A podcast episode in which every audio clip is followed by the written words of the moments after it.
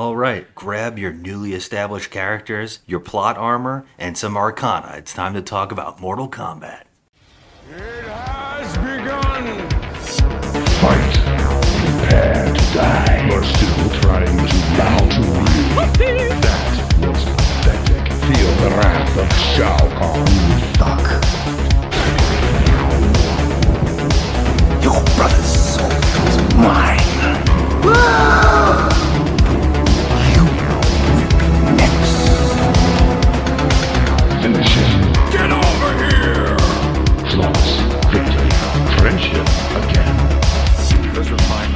Sunglasses, asshole. This is where you fall down.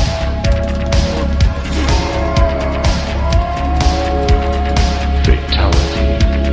Too bad you will die.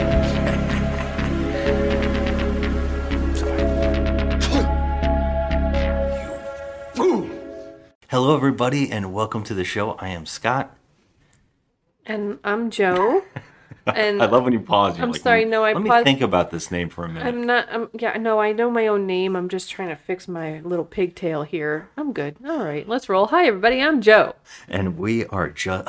and this is just another movie night, and we are talking trash. Talking trash. Talking trash, where we dive into the bottom of the barrel, the movies that people call the worst movies ever made, so bad it's good, or just, I don't even remember that movie existing. While we ask the question, is this a bad movie? And what is the worst movie ever made? And today, in our lineup of watching all the Mortal Kombat movies in preparation for the new video game coming out this month, we are talking about 2021's Mortal Kombat, the remake. This movie had a budget of 55 million. Doesn't seem Wow, that seems- doesn't seem like a lot. It doesn't seem like a lot at all. Actually, Not for the I special feel that effects. number's wrong. I don't really know. Yeah. Well, it only made a box office gross of 84 million, but I will say the reason for that it was we were in COVID lockdown pretty much. Yeah. We it, watched this as it launched right alongside movie theaters on HBO Max. It came out at a bad time. Yeah. But I mean, you know, how can they help it? it life goes on. You know. Yeah, yeah. But- I mean, yeah. Unfortunately. I feel bad for for them though. I really do. Yeah. For the filmmakers and the actors and stuff. So yeah, we're we're talking about this movie today, and I guess to give a little bit of a setup for the movie, uh, the movie was directed by Simon Mc- McQuad. I think that's how you say his name. But, uh, he's a first-time director. He's from Australia. Um, it was written by the screenwriters are Greg Russo. He's also a first-timer. Uh, he's been now rumored to be writing a Space Invaders movie, a Saints Row movie, a Fear movie, even a um, System Shock movie, and the second Death Note, which I know everybody really loves that Death Note movie. It was okay. You know, people hate it. If you don't know about that, that's a whole issue. It was also co-written by David Callaham. He uh, wrote the terrible video game movie Doom with uh, Dwayne the Rock Johnson and Karl Urban. A lot of people have forgotten about that one. Okay. Uh, he also wrote Expendables. Well, that's a whole thing because he didn't really write the Expendables. Uh, apparently, his screenplay for another movie was taken by the Expendables people, um, Sylvester Stallone, and there was a big lawsuit about it. Wow. Um, he also did the wonderful, wonderful Wonder Woman 1984. Do you remember that one? Oh God, I choose to forget it. That was a piece of shit. It's a piece of crap. That's the one with uh, Pedro Pascal, which I don't think people remember. Pedro Pascal was a villain in that movie. No, I don't. It wa he wasn't the villain. There was another guy. It was Wasn't Cheetah, and it was Kristen Wiig Yeah, and him. but the, uh, oh yeah, really? Pedro Pascal's the main villain. Maxwell, he plays Max Lord, Oh shit. and he makes everybody get a wish. In That's right. world. See, I blocked that out because I can't. I can't function knowing that Pedro Pascal did something so shitty. It, it's really funny when you realize that there's a movie that you saw and you completely can't remember a thing about it, and I think that movie is perfect for that. Want to reconsider? I'm a forgiving man!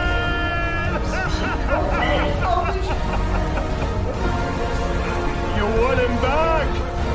Just say the word. You can have it all. You just have to want it.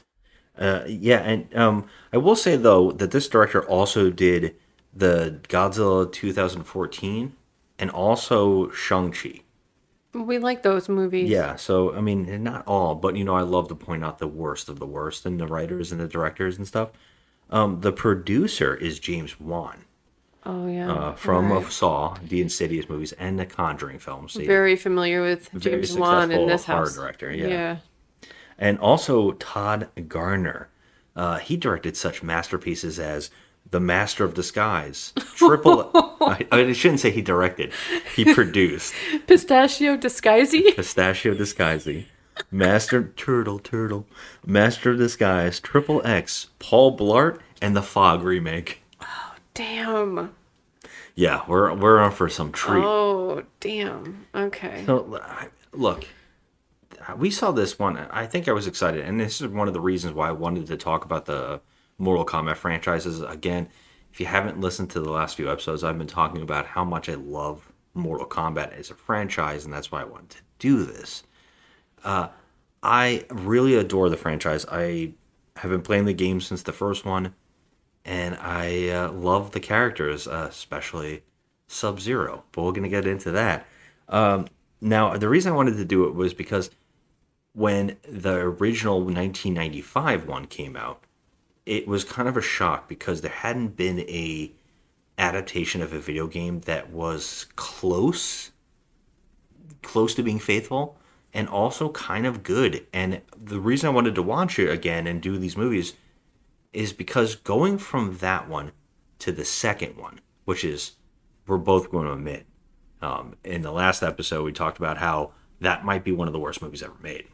It's hands down one of the worst movies ever made, especially the worst CG movies I've ever seen in my life, which I voiced my opinion on that CG. You're going with amazing bulk level. Oh, it was hot trash. Uh, yeah, and so when those are the first two, it's such a jarring. It's like hot and cold. It's like being completely someone throwing ice water on you when you watch that second one. You're like, oh, I gotta hide. They can only go up from here. Nope.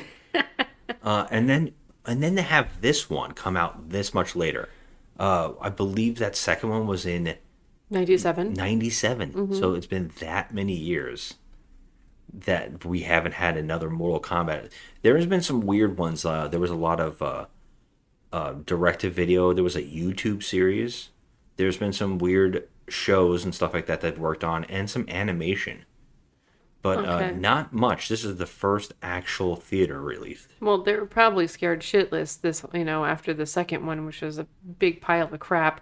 They were probably scared. They're like, oh God, should we ever attempt this again? Yeah, and and I think Mortal Kombat One, the '95 one, was I think if I'm getting this right, it was the fourth video game adaptation ever, and the three previous ones before that one were garbage fires. Like they came out, they didn't make any money, and it scared off a lot of developers and people trying to make these video game movies. And then Mortal Kombat made money, and then everybody got well. Well, can we keep doing it? and I don't think there was many after Mortal Kombat. It actually got that stigma of there are no good video game movies. Yeah, I can see that. Yeah, there's a shitload. Uh, I actually would love to because sooner or later we'd have to do another theme of video game movies and talk about some of these movies I've never seen because there's a ton. Well, And we some- recently did see a very good one, the um, Super well, Mario. Yeah, yeah, did, and like- catching up exactly. Uh, within the 2000s, I think it, it, it, it like had a boom Mm-hmm. where they went, "Oh shit, some of these are working." Yeah. Um, I think unfortunately the one that doesn't get talked about, but it's actually pretty decent, was the uh, the World of Warcraft one. oh, okay, yeah. Oh, I thought you were gonna say. Max Payne. Oh, Max Payne is a shit. Holy shit! I that one I forgot This is about. Wahlberg, right? Oh yeah, what when you're picking Max Payne, you go Mark Wahlberg. What? No. Oh my god, so yeah, funny. but I will say, saying Mark Wahlberg, we kind of enjoyed the Uncharted franchise, uh, the fr- Uncharted movie. I really did. Yeah, I, I mean, I, I actually was su- surprised that I really enjoyed it. The Sonic movies, I also enjoyed. Yes. Um, Detective Pikachu is also very oh good. yeah, that was really cute. Uh, they've been on a good ride of making some pretty decent one, and like you brought up Mario Brothers, finally. And so this Mortal Kombat movie comes out, and it, it's kind of a it's a kind of a jarring conversation because I I guess that this could be seen in two different ways, right? I think that this movie could be seen by a non-gamer who just loves mindless action, mm-hmm. and then they kind of like it. And then I think that there's also the gamer who has that nostalgia and feels a little betrayed. Yeah. I can see why people who are a huge fan of this franchise will go into this movie a little skeptical after the 1997 debacle, but also a little bit excited too because now we're, you know, in, in the 2000s and we're more advanced than, you know, we were before. So I feel like but either way, you're still going in skeptical. Oh, absolutely. And and th- what we do on Talking Trash, anyways, is kind of like talk out the movie, uh, share some insights or whatever we've learned, and also pick apart the movie to get to our thoughts during the whole thing. And I, I guess this movie, to get right into it, because this leads in perfectly what we were just talking about. This movie opens amazing.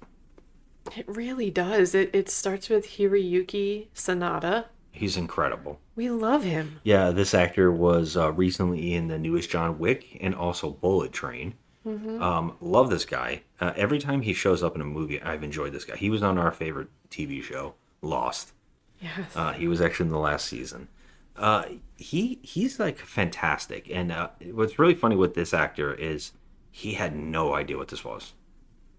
And, That's uh, funny to me. he had to be told uh, i think wh- he looked into it and started uh, finding out about it in the video games and the lore and the fan base and everything and he apparently went to an arcade Oh wow. and he started playing uh, the original games in the arcade. And he said that he got his ass kicked over and over and over but found himself enjoying it and really started loving it. And he said i i this was one of the most fun um, researching i've ever done Oh. because i just got really into getting my ass handed to me I and feel like- playing these games Are there people out there that have never heard of Mortal Kombat? yeah sure I mean, Really? we- it's been around forever though. I mean, know? Uh, it's kind of one of those things. It's, it, I can see if you don't know anything about video games or that kind of stuff. If you're a music fan, you're not particularly, you know, what's Mortal Kombat, you know. Yeah, I get it. I mean, I guess if you're not a gamer, And I will point out that this actor was also. Do you know how old he was during the filming of this movie? Want to take a guess? I'm gonna say he was at least in his late fifties. Yes, 58. Yeah, So I kind of understand why this is something that would be passed over on him. Like, he, why would he know? You know. right. Yeah, I, I get it. Um, I, I think you would have to be around a certain age to start getting into that kind of stuff early on. Yeah. but um yeah he he uh he's one of those actors that that's an odd choice for picking him as your favorite character Scorpion. scorpion um hanzo hasashi Hanzo Hasashi. yeah um I love saying it. yeah him i wouldn't have thought this would work but it does especially in this flashback form Yeah. I really love the opening of this movie. It's it's so beautifully shot. I mean, everything is is beautiful about this this opening. Well, do you want to say what what happens? oh go uh, yeah go. Okay, so we we meet Hanzo Hasashi um, at his, I guess it's his his compound or not. They don't call it a compound. They call it like a. oh it's his village It's like his village, and um, so he's there with his wife and his son, and they have a baby daughter, and so his clan too his clan, yes, his um, I guess they're like I want I don't want to say bodyguards, Shirai but like Ryu. yeah, sh- I can't say that. How do you say it? Shy. I'm, I'm probably. I'm. I think I'm messing up now that you pointed to me now to say it again. For the Shirai Ryu, you die. Shirai Ryu. Yeah. Because it's like a, one of those words that kind of repeats. That feels like it repeats in your mouth. You know what I mean? talking Yeah, about? it's it's Shirai Ryu. Yeah, I'm- it's kind of I'm hard to close. say. but yeah, so he's there with his family and they get attacked by the Lin Kuei. Well, yeah, he's yeah he's uh, sent off to buy, get some water things by his wife, and then they do get attacked Uh, well, you only see it. They do it really well, actually. You uh, see it through inside of um, the house, and you can see blood shooting on the curtains, Yeah, and so you hear murders. you can hear people screaming and the clink clank of swords and things like that while the wife and the son are in the house with the baby. So the wife quickly hides the baby in like a little um, hatch underneath the house and uh, is there with her son when none other than I can't should I say his real name? Well, the actor No.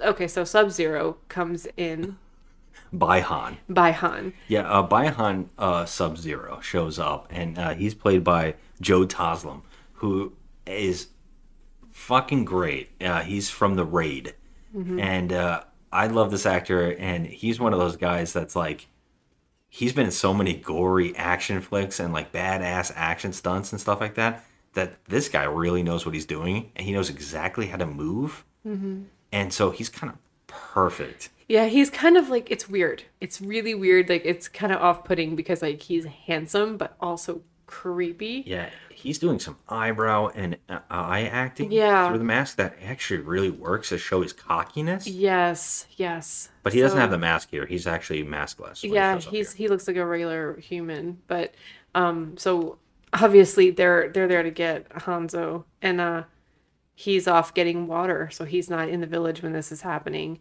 and they're just getting completely obliterated. His entire um I guess clan, they're all getting obliterated. And so it's his wife and son left in the house with Sub-Zero, babies in hiding, and Hanzo hears the screams and he runs and he comes back to his home to find that his wife and son are frozen solid. They're they're dead. And he just loses his shit. And then uh he's gotta fight off like how many of the Lin Kuei would you say there was? Like at least Eight. 20? At least 20. And, And he, he does a good job. yeah, this is a cool thing. I, I cannot, I, I don't remember the name of this tool, but apparently this was the weapon of choice from ninjas because it was used for everything. It's lightweight. It's virtually like a spearhead, but you they uh, re- used it as shovels. They were able to carry them and throw them quickly, and use them as stabbing weapons. And I think even to climb. Uh, this was like a badass weapon and a very intelligent choice to use this as his spear, his classic Sub Zero spears. Yeah. A very smart way of uh, coming up with this because I think it's always been established that it's kind of confusing what he's throwing. Mm-hmm. It, it even the 95s couldn't figure out. They made it a monster that came out of his palm. Yes, Yeah. that was. I mean, that was pretty cheesy, but Yeah, this it, it looks badass. It looks like you know. I mean, he's really flinging it around and it's doing some freaking damage. I will say though that it is a little in the corn area that they could make it a little more realistic because he actually throws one of these spears. Oh, these uh it's like a the the arrowhead virtually tied to a rope. He throws it through a guy's skull. It comes out of the guy's head. Yeah, And I mean, holy shit. I mean, what It is he uh what was uh the the funky butt loving? What is the rookie of the year where he like throws the fastballs that like blow up? Oh yeah. I yeah. said funky butt loving. If anybody knows that movie, that's the only way you know that movie is funky butt loving. Uh, now bend at the elbow. Good, good. And now rotate from the shoulder slowly.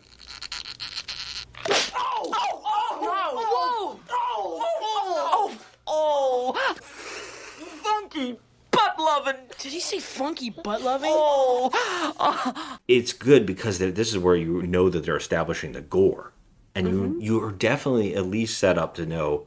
Oh, at least they're going for the violence because 95s and even the 97 one couldn't figure this out. And you know, it's really funny that this uh this movie I, I wanted to point out this real quick that this movie almost uh, wasn't what happened.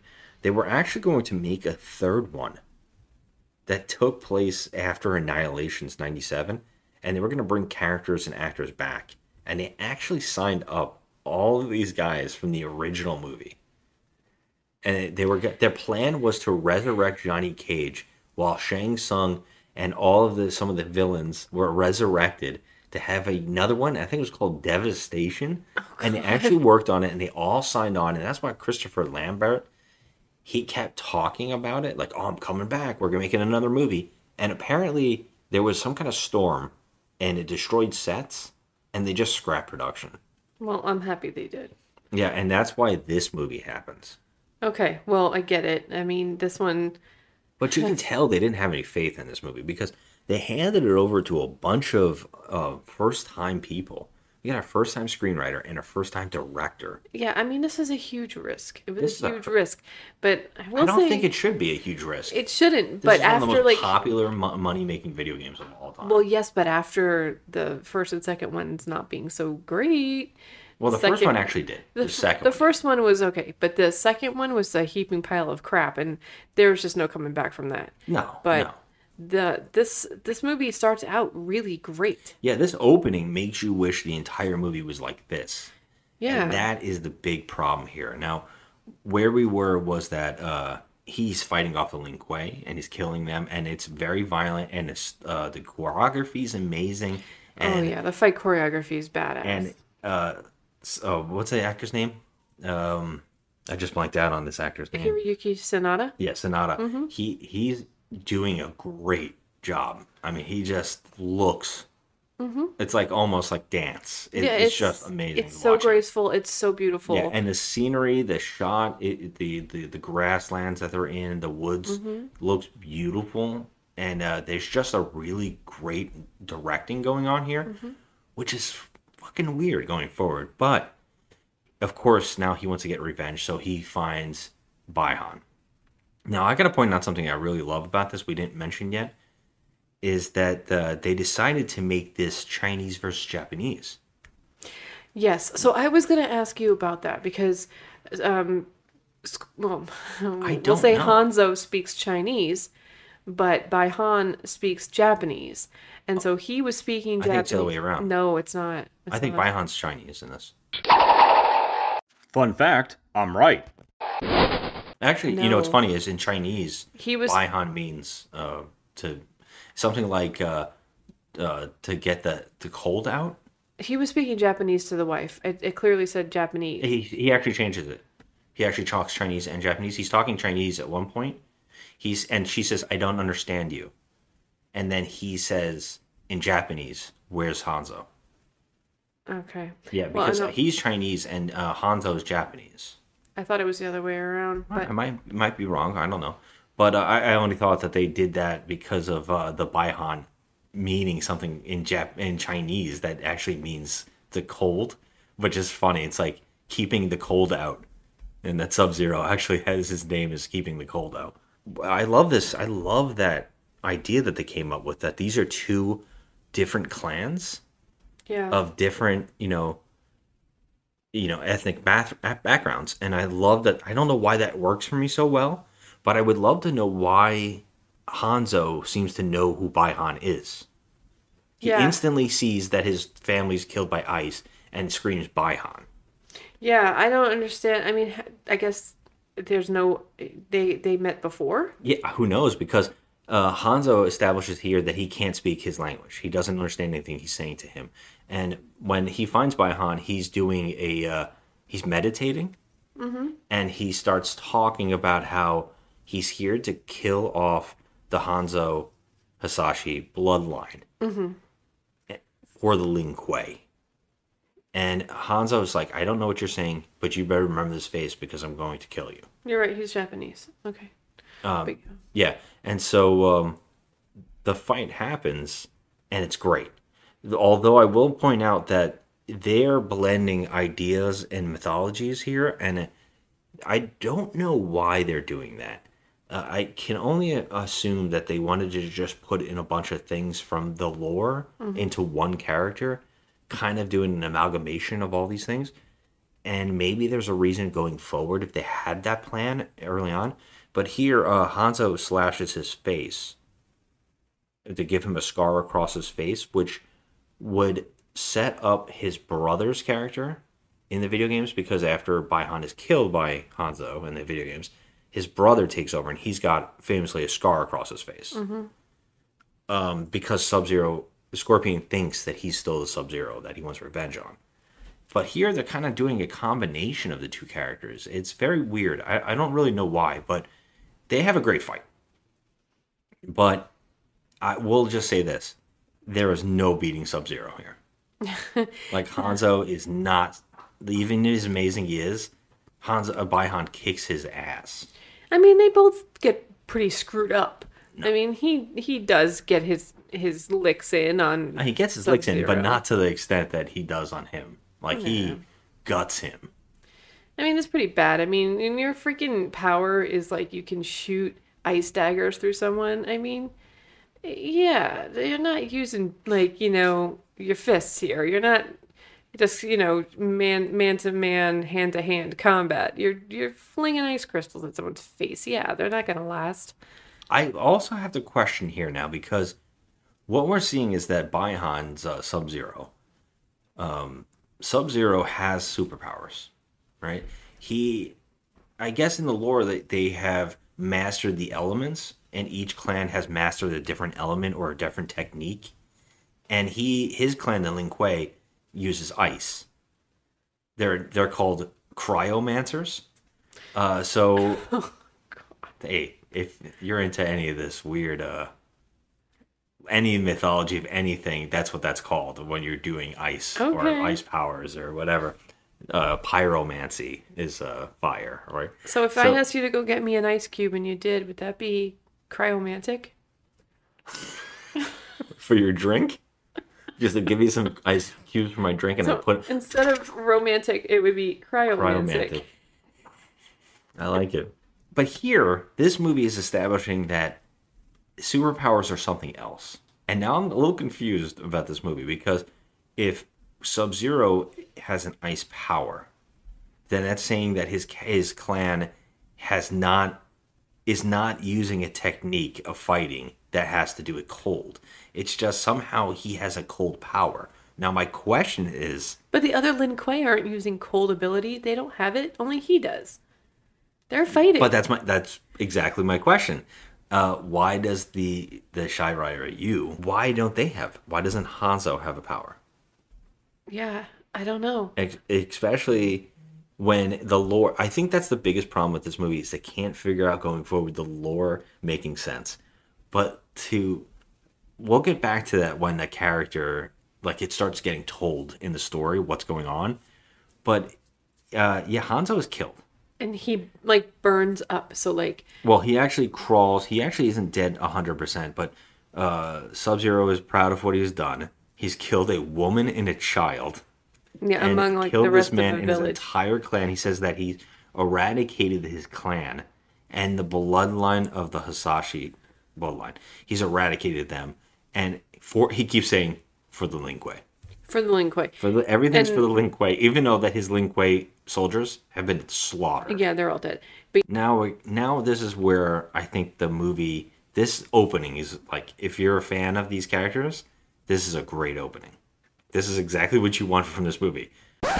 This is where I feel like the problems start. So we now see a thunderstorm and Raiden shows up. mm-hmm. Now Raiden's played by uh, an actor Tadanobu Tadanobu Asano. Tadanobu Asano. So you at the end. Okay. Close enough. Okay. You did good. Well, he plays Raiden, and he is uh, famous for playing Hogun, uh, one of the Warriors Three in the the Thor movies. You know those guys that got really shafted in one of the movies, just got all murdered. Yeah. Yeah, that was a real bullshit moment in the Marvel movies. Well, he shows up. He sees Hanzo. I don't really know what the hell, but he f- hears the kid cry, and he goes in there and he's able to take the baby. And I think on the baby, does the dragon tattoo uh, uh, just show up? No, you don't see We that don't on see the it? baby. Okay. No, not at all. Well, my okay. So he right, takes the baby. right off the bat here, you're like, "Hey, Raiden, the fuck did you come so late for?" You know, Yeah. you know, like Like right off the bat, I was like, "Well, thanks for showing up. You could have totally helped a minute ago." yeah. But then you tell me that he's not allowed to interfere. What the fuck does but that then he mean? takes the baby. But he takes the baby and, And then he's interfering. He's helping. Okay, yeah.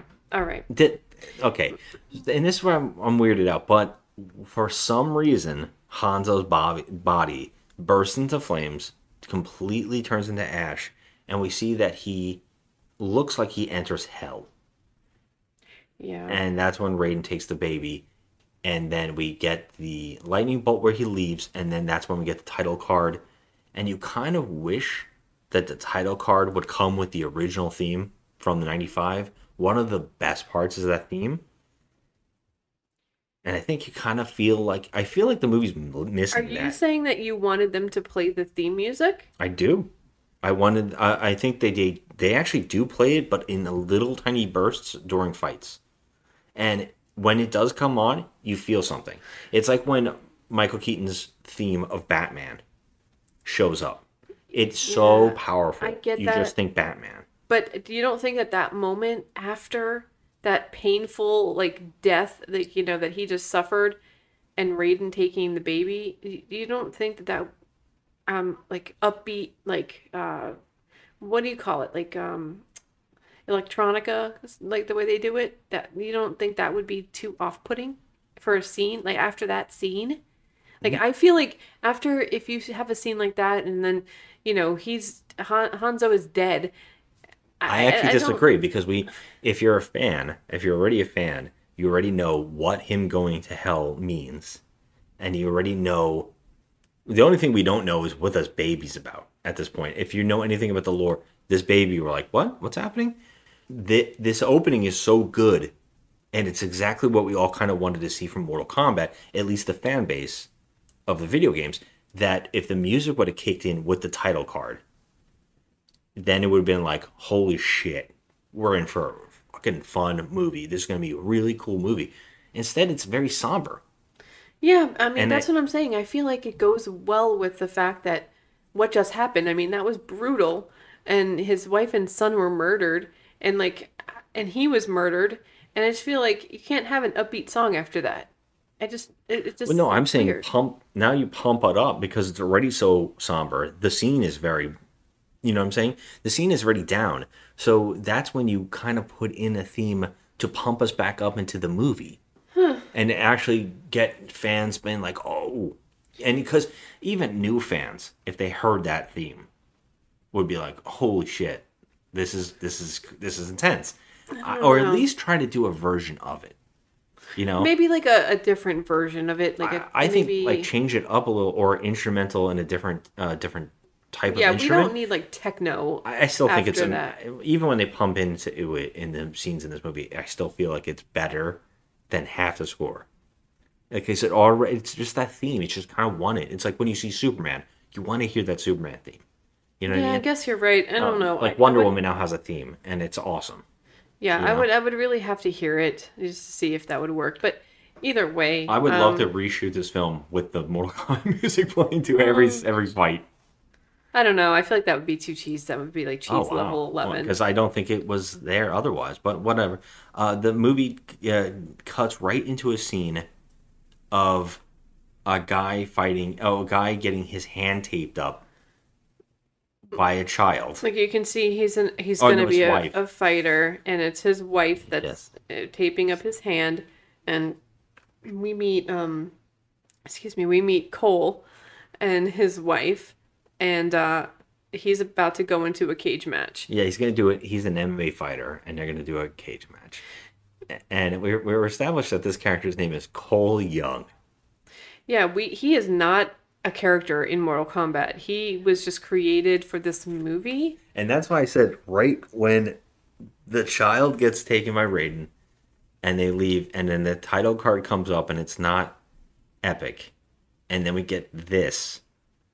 To me, this is like where the problems lie.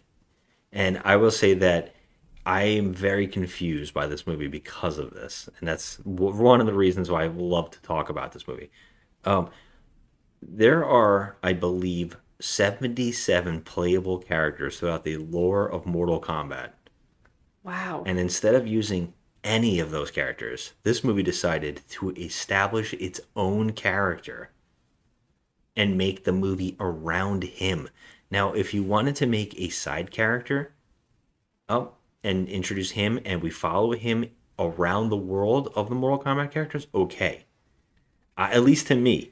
But to establish a brand new character as your lead out of seven, instead of using 77 characters, I'm already baffled. I know. I felt weird. Like I, I think when uh, we saw this in the theater, I, or no, we saw it at home, right? Um, I looked over at you and I said, I don't remember this guy. yeah, I, no, and uh, well, let's point out the actor too. The actor is uh, Lewis Tan, who uh, is fr- from the uh, Netflix series. Probably no one's watched it but us because we love Iko. Uh, Wu Assassins. Yeah, he's also in a fistful of vengeance too. He's um he has a lot to do with uh, martial arts. Iko, he's worked with Iko a few times, and we're referring to Iko Uwais, who is um he is an Indonesian uh, martial artist, and Yeah. he's fucking awesome. He was with uh, Joe Taslim in um, the Raid. yeah, and the raid, the raid is like uh, again.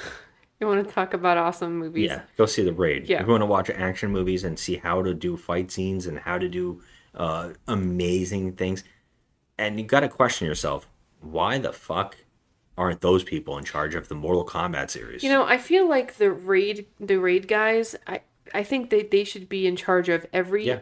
martial arts action movie that comes out from now on because they know what they're doing. this is a great thing to bring up too that a lot of people including iko were rumored to be casted in the mortal kombat movie going forward and apparently Dolph Lundgren was uh, casted as shao kahn um uh iko was i think kung lao i don't really know but they there's a lot of strange stuff it was a huge cast of people that were asking to do those movies and apparently a lot of these people were ready to go. So I don't really know what was going on here, but last minute everything kind of got shifted, and the screenplay is what it is now, and we're following this Lewis Tan uh, character Cole Young. Yeah, it's really weird. I mean, he and he's got a family, and it's like it, it kind of takes you out of like. I mean, I understand Hanzo Hasashi had a family, so they're going into this character who obviously has a connection with him, or they wouldn't have brought him in here. Exactly, especially when the baby was just taken, you kind of cut to this, you Yes. automatically know something's up. Yes, like you know, like okay, they think the audience is a bunch of dummies, so they're gonna have to tell us right off the bat. And um, so I mean, I don't think he's he, he's not a bad actor, and he's not. There's nothing annoying about him. I just don't understand why they had to create a character that doesn't exist for this movie when number one, we're waiting for uh, Mr. Johnny Cage to show up. He Okay. does not show up. Perfect segue because yes, Johnny Cage is not in this film. My flicks only come in awesome or boom. which is devastating. and which is odd to have this character set up. Now, I I I got I have some uh, a quote here that needs to be talked about because I think this is the problematic weird shit that I just do not get. So this is from producer Todd Garner. Okay, now this is the quote. Johnny Cage is obviously the elephant in the room. And there's a number of re- reasons why Johnny Cage was problematic in this particular movie out of the gate. One, he's a very big personality, right?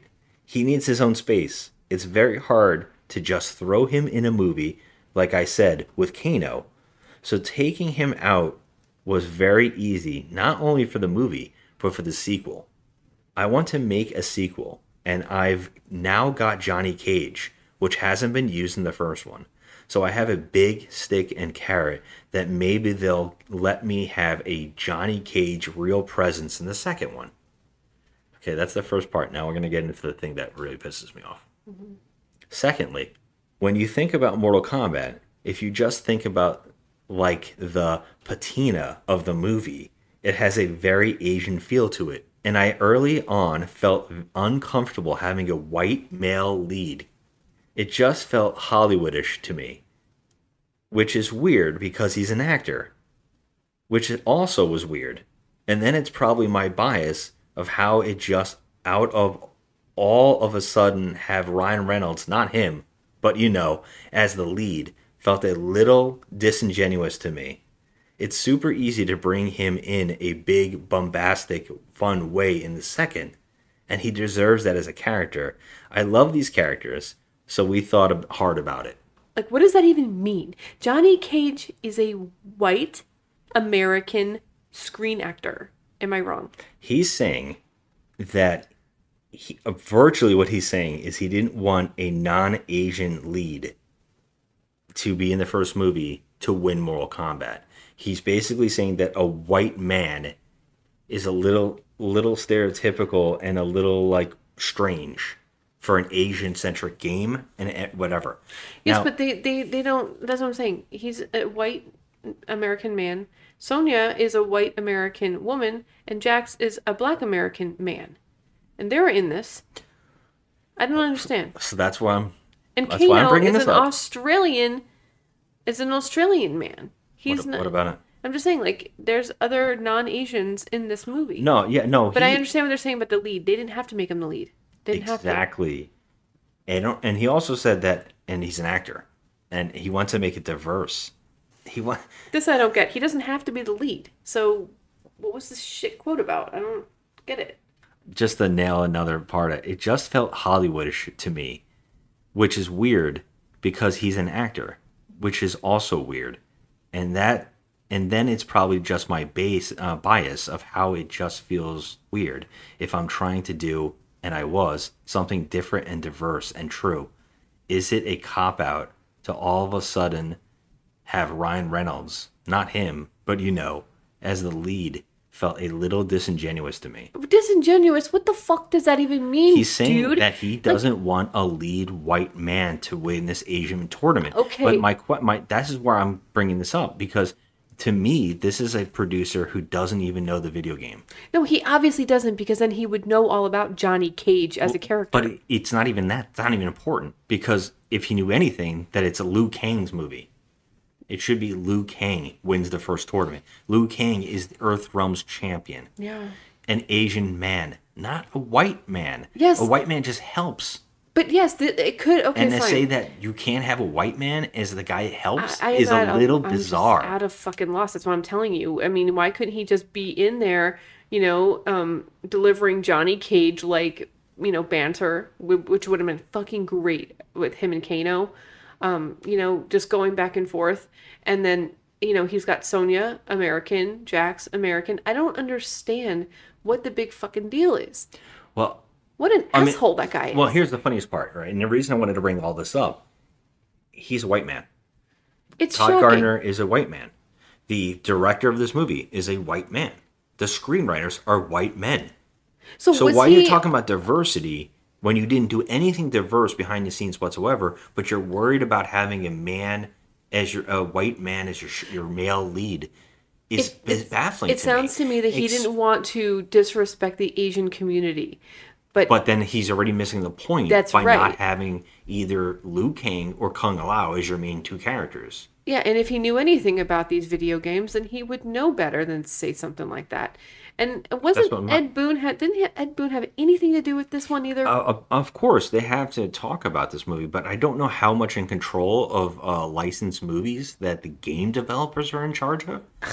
Because God. that's an outside source. You basically sell it off, and then you have some say. But for some reason, they were talked into having Cole Young, a, a new established character, be invented. Now, behind the scenes, when this all was coming out and people were finding out that this guy who was the main lead was playing a new character, everybody assumed that Cole Young was actually his alias and that his screen name was going to be Johnny Cage. So everybody thought that this actor might actually be Johnny Cage. And that this might be the birth well, of Johnny Cage. Lewis Tan, the That- Asian man. but you can see that that makes more sense of changing who what like the ethnicity of a character beyond just writing a new character in so no one believed that everybody's like well i can see now today that that would be more of a norm to change the ethnicity of this actor and make him whatever and then maybe but they did something completely different I think both scenarios are terrible. Okay, they both are. If we're creating a new character or replacing Johnny Cage as you know who Johnny I, Cage I just is. don't understand why Cole Young isn't just Liu Kang. Like that's my big concern here. It's like why wouldn't you just have your main character be Liu Kang and it's Liu Kang's journey. Why did they think that establishing a brand new character to walk into this universe was a better idea than everything else? That's where my big concern is. Now, we follow this guy, and what we learn about this guy is that he has a family, which is already off putting in a movie about fighting and murder. Like, we're talking about like Mortal Kombat to the the death Yeah, these people And- are usually all single people on their own, nomads, you know, with wandering families the earth. established later on. Yes, yes, but Yes, there's they- no tie downs. There's, There's no. there's not a lot of tie downs because the tie down is we got to save the earth. That's enough. yeah, But here we're ready set up with a family, and we find out that our main character gets his ass beat. That's his thing. He goes into these uh for two hundred dollars. He does ring fights and gets his ass handed to him all the time. He won a belt once. He loses his match terribly. This guy who works at this uh at the uh the fight Oh, place, yeah. he makes fun of him. Oddly enough, after the match, he uh, is sad, of course. His wife doesn't even stay around to watch him get his ass beat. well, I wouldn't either because No. he gets his ass. But his daughter has to watch the entire thing. Now, I got to question what this mother is thinking. You know, I think I was gonna say that first of all, this family gets on my last nerve. They they really do. Like, there's no need to throw in the um the wife and daughter scenario here at all. We just didn't need it. Yeah. But the fact that this little girl is his um ring coach or whatever, Yep. you know, Mickey Yep. and Rocky. Yeah. That's what she is. And I'm just like, what? his corner guy What, is she's his like little 12 daughter. years old. She's like a little kid. Yeah. And she's watching all this blood fly all over the watching place. Watching her dad get demolished. Yeah, and like literally blood is flying all over the place and she gets in the ring after he taps out and and he's spitting out blood everywhere and this is okay for this little girl? Yeah. Like what what kind of freaking mother are you? Like you don't stick around but you leave your little 12-year-old daughter to clean up blood? Like what Or kind to of watch shit? your her father get beat. Like Yeah. it just seems very odd. It- it is. But after the match, of course, he's uh, licking his wounds and the and he comes out, and we see that Jax has shown up. Yeah, now I think this this casting is not bad. He's actually maybe one of the better parts. Yeah. Uh, this actor is Mike Hmm. Had Mike Had Brooks. Let me see.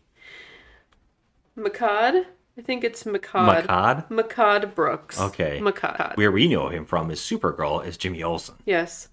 Uh, he got buff when we heard that. When people heard that he was playing Jax, everybody was like, "What?" Yeah, and then he showed some pictures of himself, and it was like, "Holy shit, this guy got ripped. He, looks great." in Really did. movie, yeah. He looks really good in this movie. Um, he shows up to talk to Cole and ask him about his tattoo, which his daughter brings up uh, that he has a birthmark that looks like the dragon.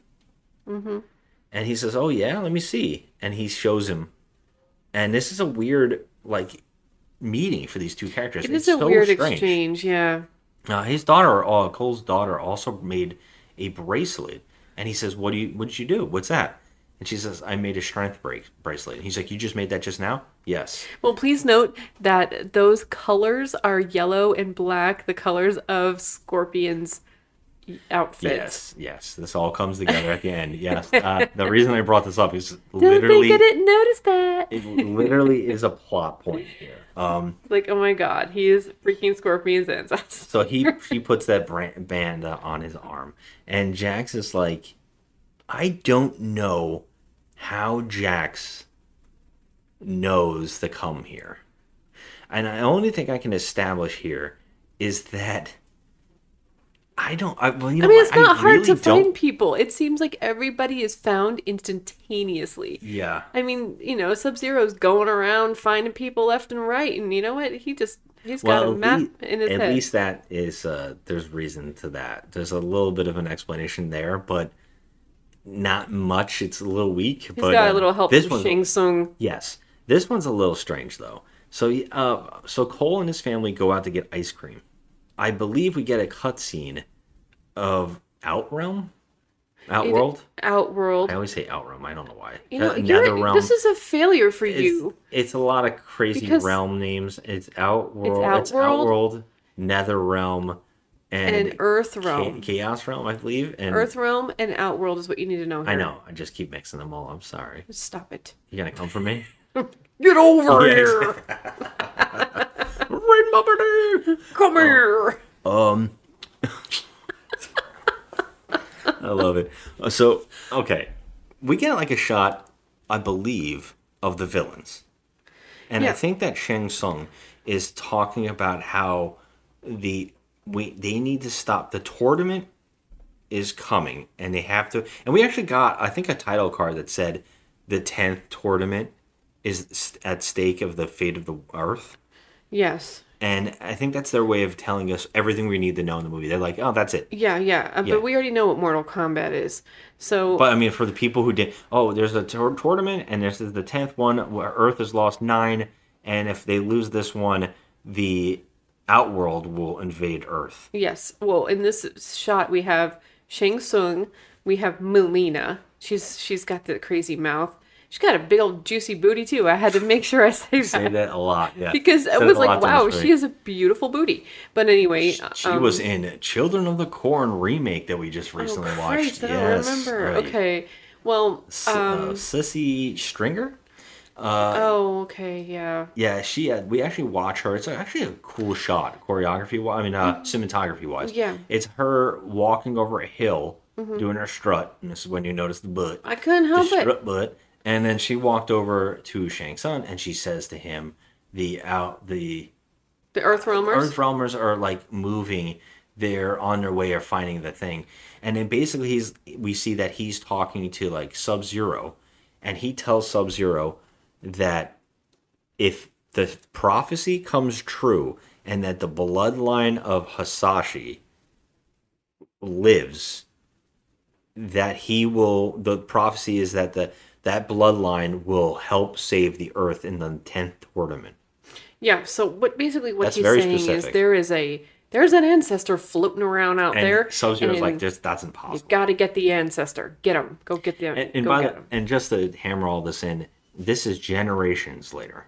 You know. Okay. So we are. Yes. There is. I mean, we're This talking. When I say time. ancestors, I mean ancestors. Okay. Yeah. Because that was a long ass time ago when um, Hanzo Hasashi got killed by by Sub Zero and his family. But the baby survived. So the baby went on to live and probably had family, and then they had a family, and the family carried yeah, on. Told it was a daughter, So- so, yeah, they had yeah. kids and kids. And so We find out that a little bit later, but Yeah, but um, you know, then we see they're having their little dinner, the family. I just wanted to real quick. I'm sorry. I just wanted to say that now Sub Zero is in full armor and he has white eyes almost, like bluish white eyes. Yes, he doesn't look like um, Lin Bei. What's his name? Bi-Han. Bai Han. Lin Kuei is the uh, Lin Kuei. his people. Lin Kuei. Sorry. He, yeah, Bai he, Han. Bi-Han. He doesn't look like Bi-Han anymore. He, He actually says Shang Tsung says uh, Bi-Han, and he goes Bi-Han is dead. I am now Sub Zero. Sub Zero. Yeah. I am no longer Bi-Han. I am Sub-Zero.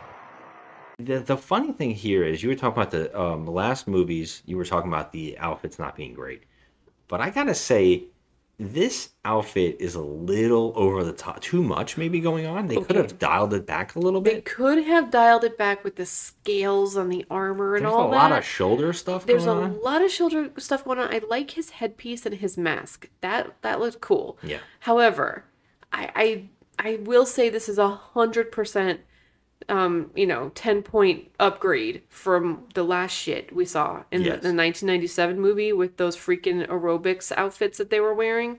I mean, they were going to aerobics class. It was terrible. It was freaking I, I- awful. it looked a little more to the video game. Uh, I will say that uh, this uh, takes a lot of inspiration from the later games like X and Nine and X. Yeah. And so I get it. uh, Hanzo later on looks exactly like one of the designs from X. But the problem is that they didn't take any of the designs of Sub Zero. They just made him very scaled up and very like armory.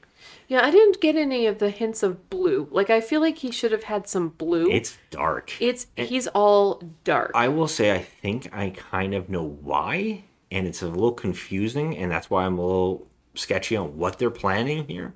But um, uh, we didn't point it out, but uh, Shang Tsung is now played by an actor named Chin Han, and he uh was very into the uh, getting into shape. Apparently, he was very into um, stunt stuff.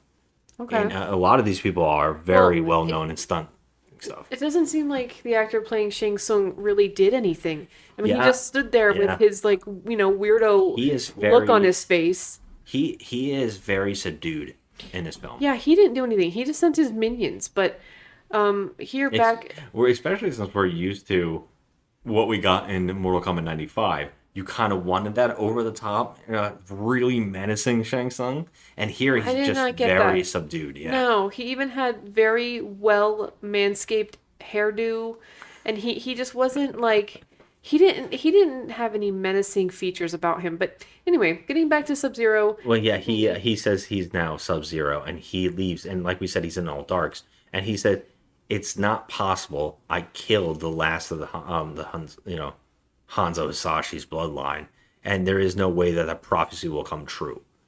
And he's like, but this uh soul apparently apparently and this is again i don't know why shang Tsung knows that this guy is a guy that they're looking for. For some really strange reason they know that jax and his partner are looking for earthrealm heroes. It's not established. We they just know everything. but the, for some reason the villains know. Like mileena knew. Yeah, so- he leaves through a portal. It's like a black portal. And that's when we see that cole has taken his family to go get ice cream and Well, It's not he's snowing. inside with his wife. They leave the kid outside, and it starts snowing, and she's just like, "Oh my god, like it's snowing, it's snowing." So obviously, we know as the audience that we know what's coming, and so then you see you you actually see the ice, like ice is completely taking over this the asphalt, and then totally consumes the table that this little girl is sitting at, and Cole sees it from inside the restaurant and he runs out. He's like, "Oh my god, what's going on?"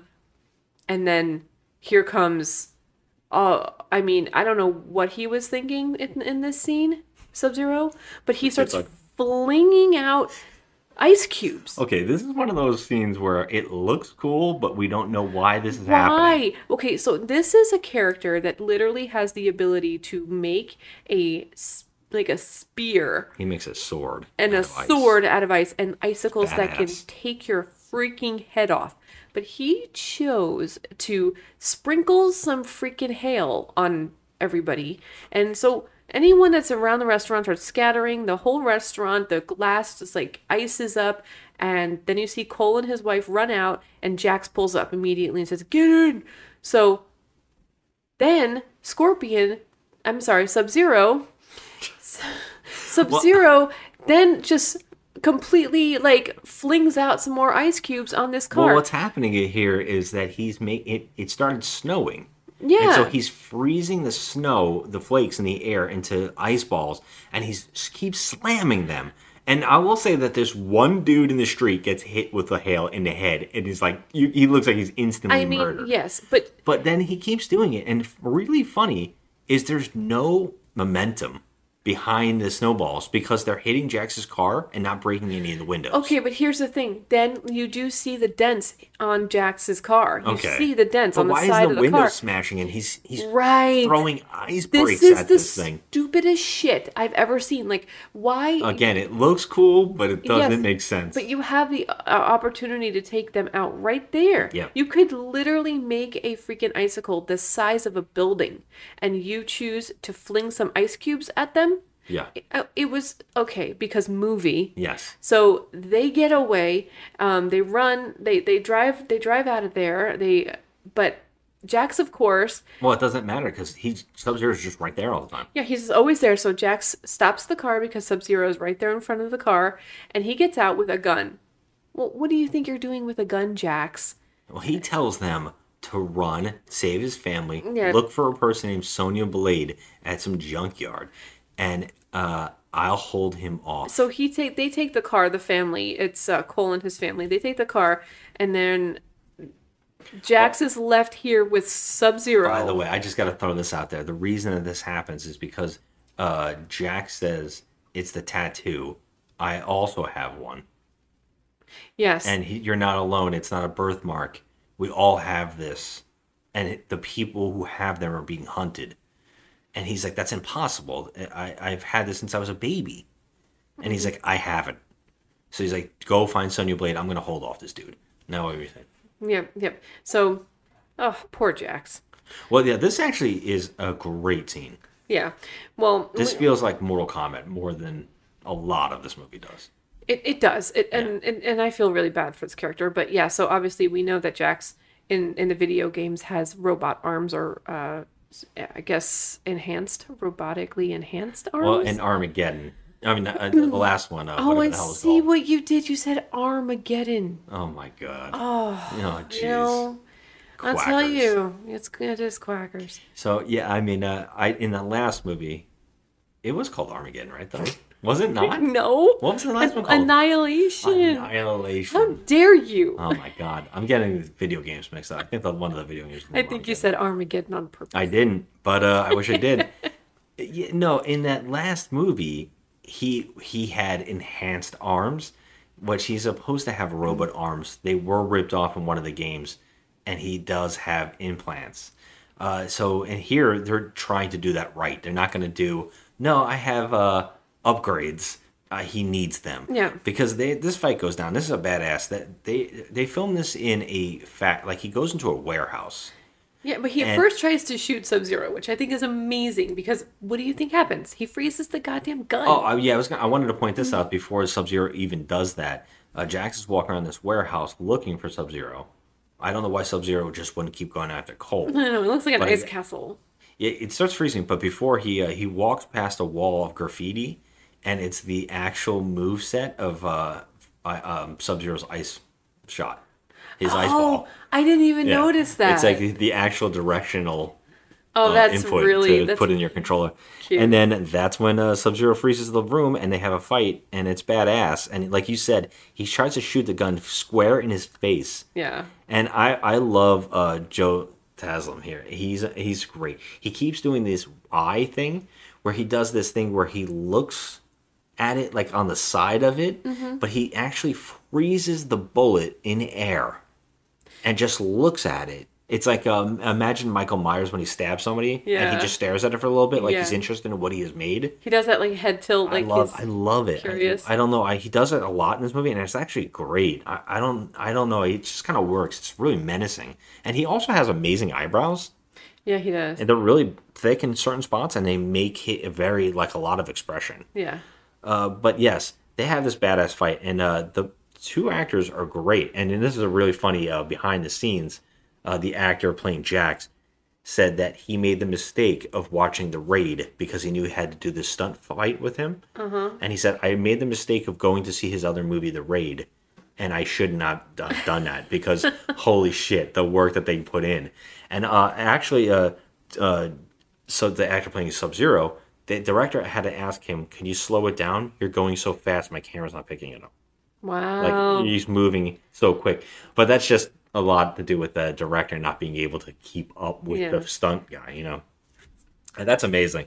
But yeah, they have this great thing, and of course, it ends with Sub Zero freezing Jax's arms and ripping them off. I mean, this was gory. It's awesome. Looking. It was really rad. Like you can see how like when he does the arm thing, like he's starting to slowly freeze from his fingers all the way up to his arms. yes, it looks painful. And it looks so painful and the blood is coming through. You can see it under the ice. yes. And uh oh my god, it was it was really cool. And then Did you you, know notice that he kept doing that thing where he froze his shoulder blades and kept slapping them? Yeah. Like he was like giving him ice burns on the shoulders. I was like, that's cool. It was like damn, it was brutal. just little things like that. I was like, that's some pretty cool little uh, detail work Yeah. they're doing here. And he But snaps the them off. The funniest part here is after he breaks his arms off, Jax falls face first into what looks like rebar. It's it's rebar. Yeah. And and he falls like with his entire like I said right rebarb. Is that Is not? that a new pie? I think so. Rebar pie?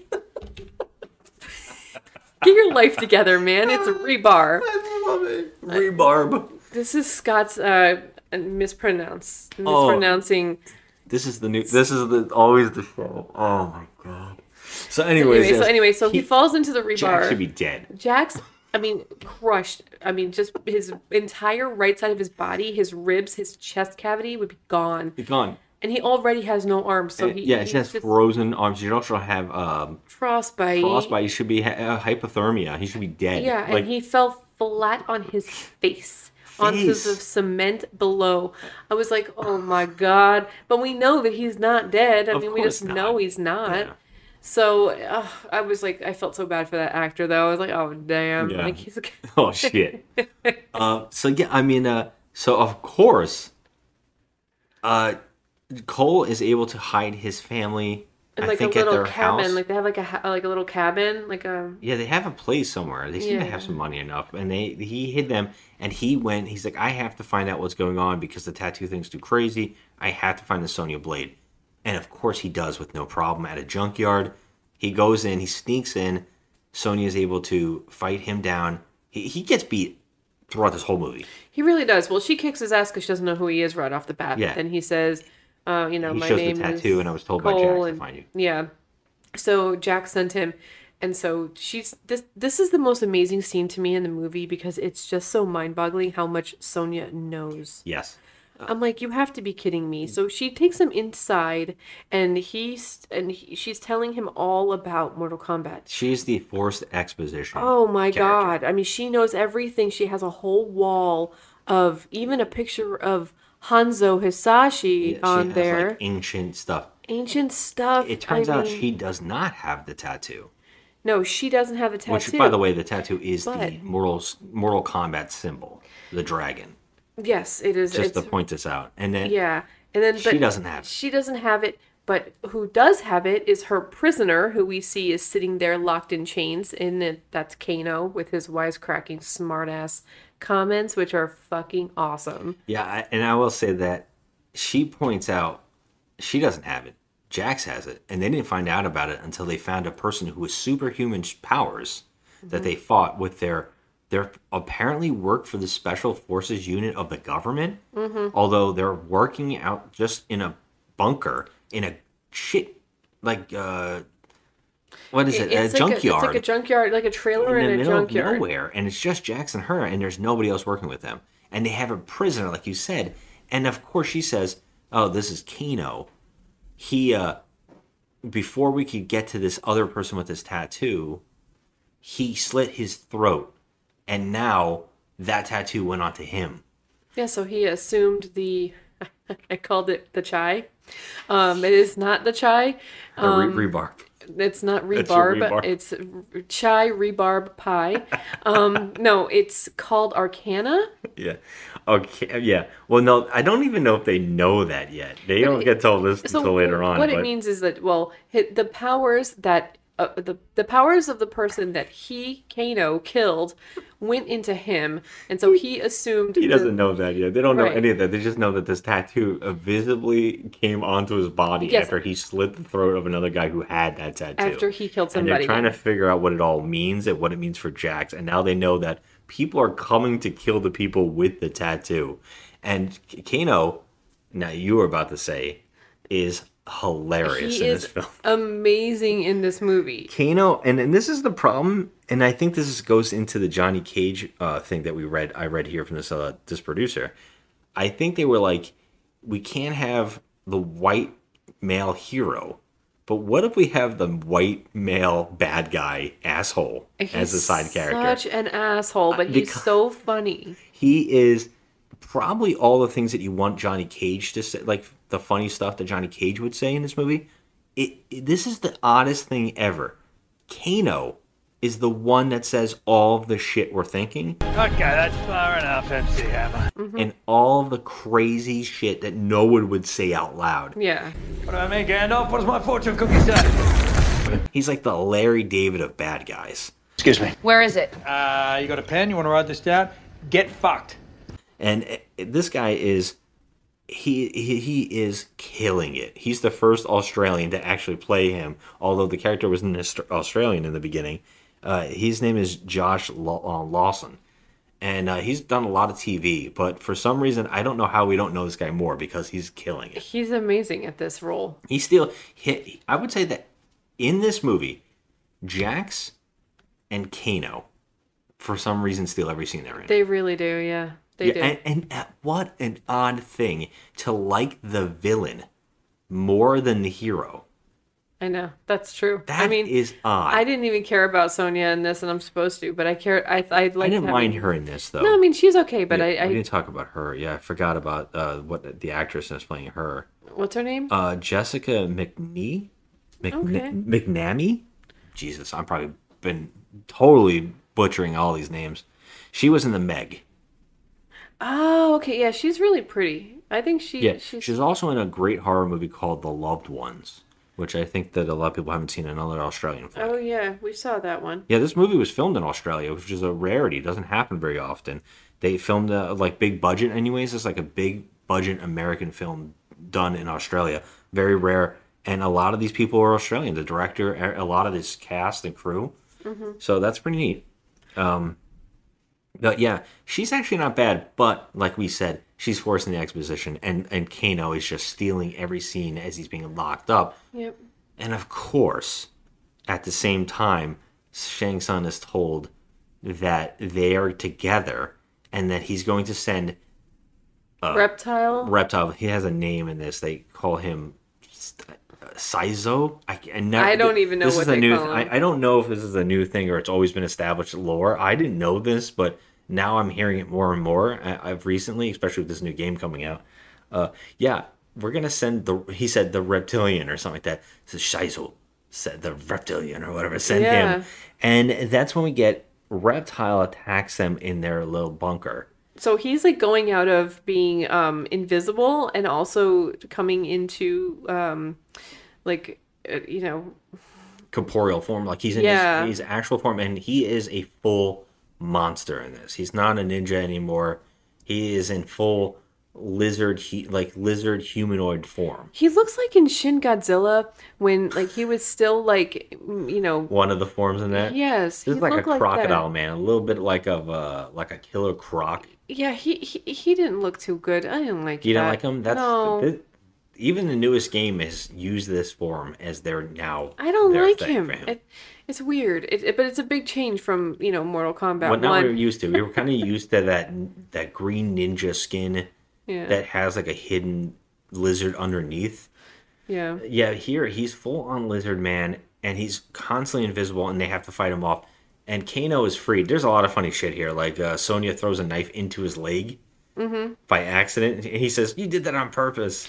Yeah, so that's another thing I have to say.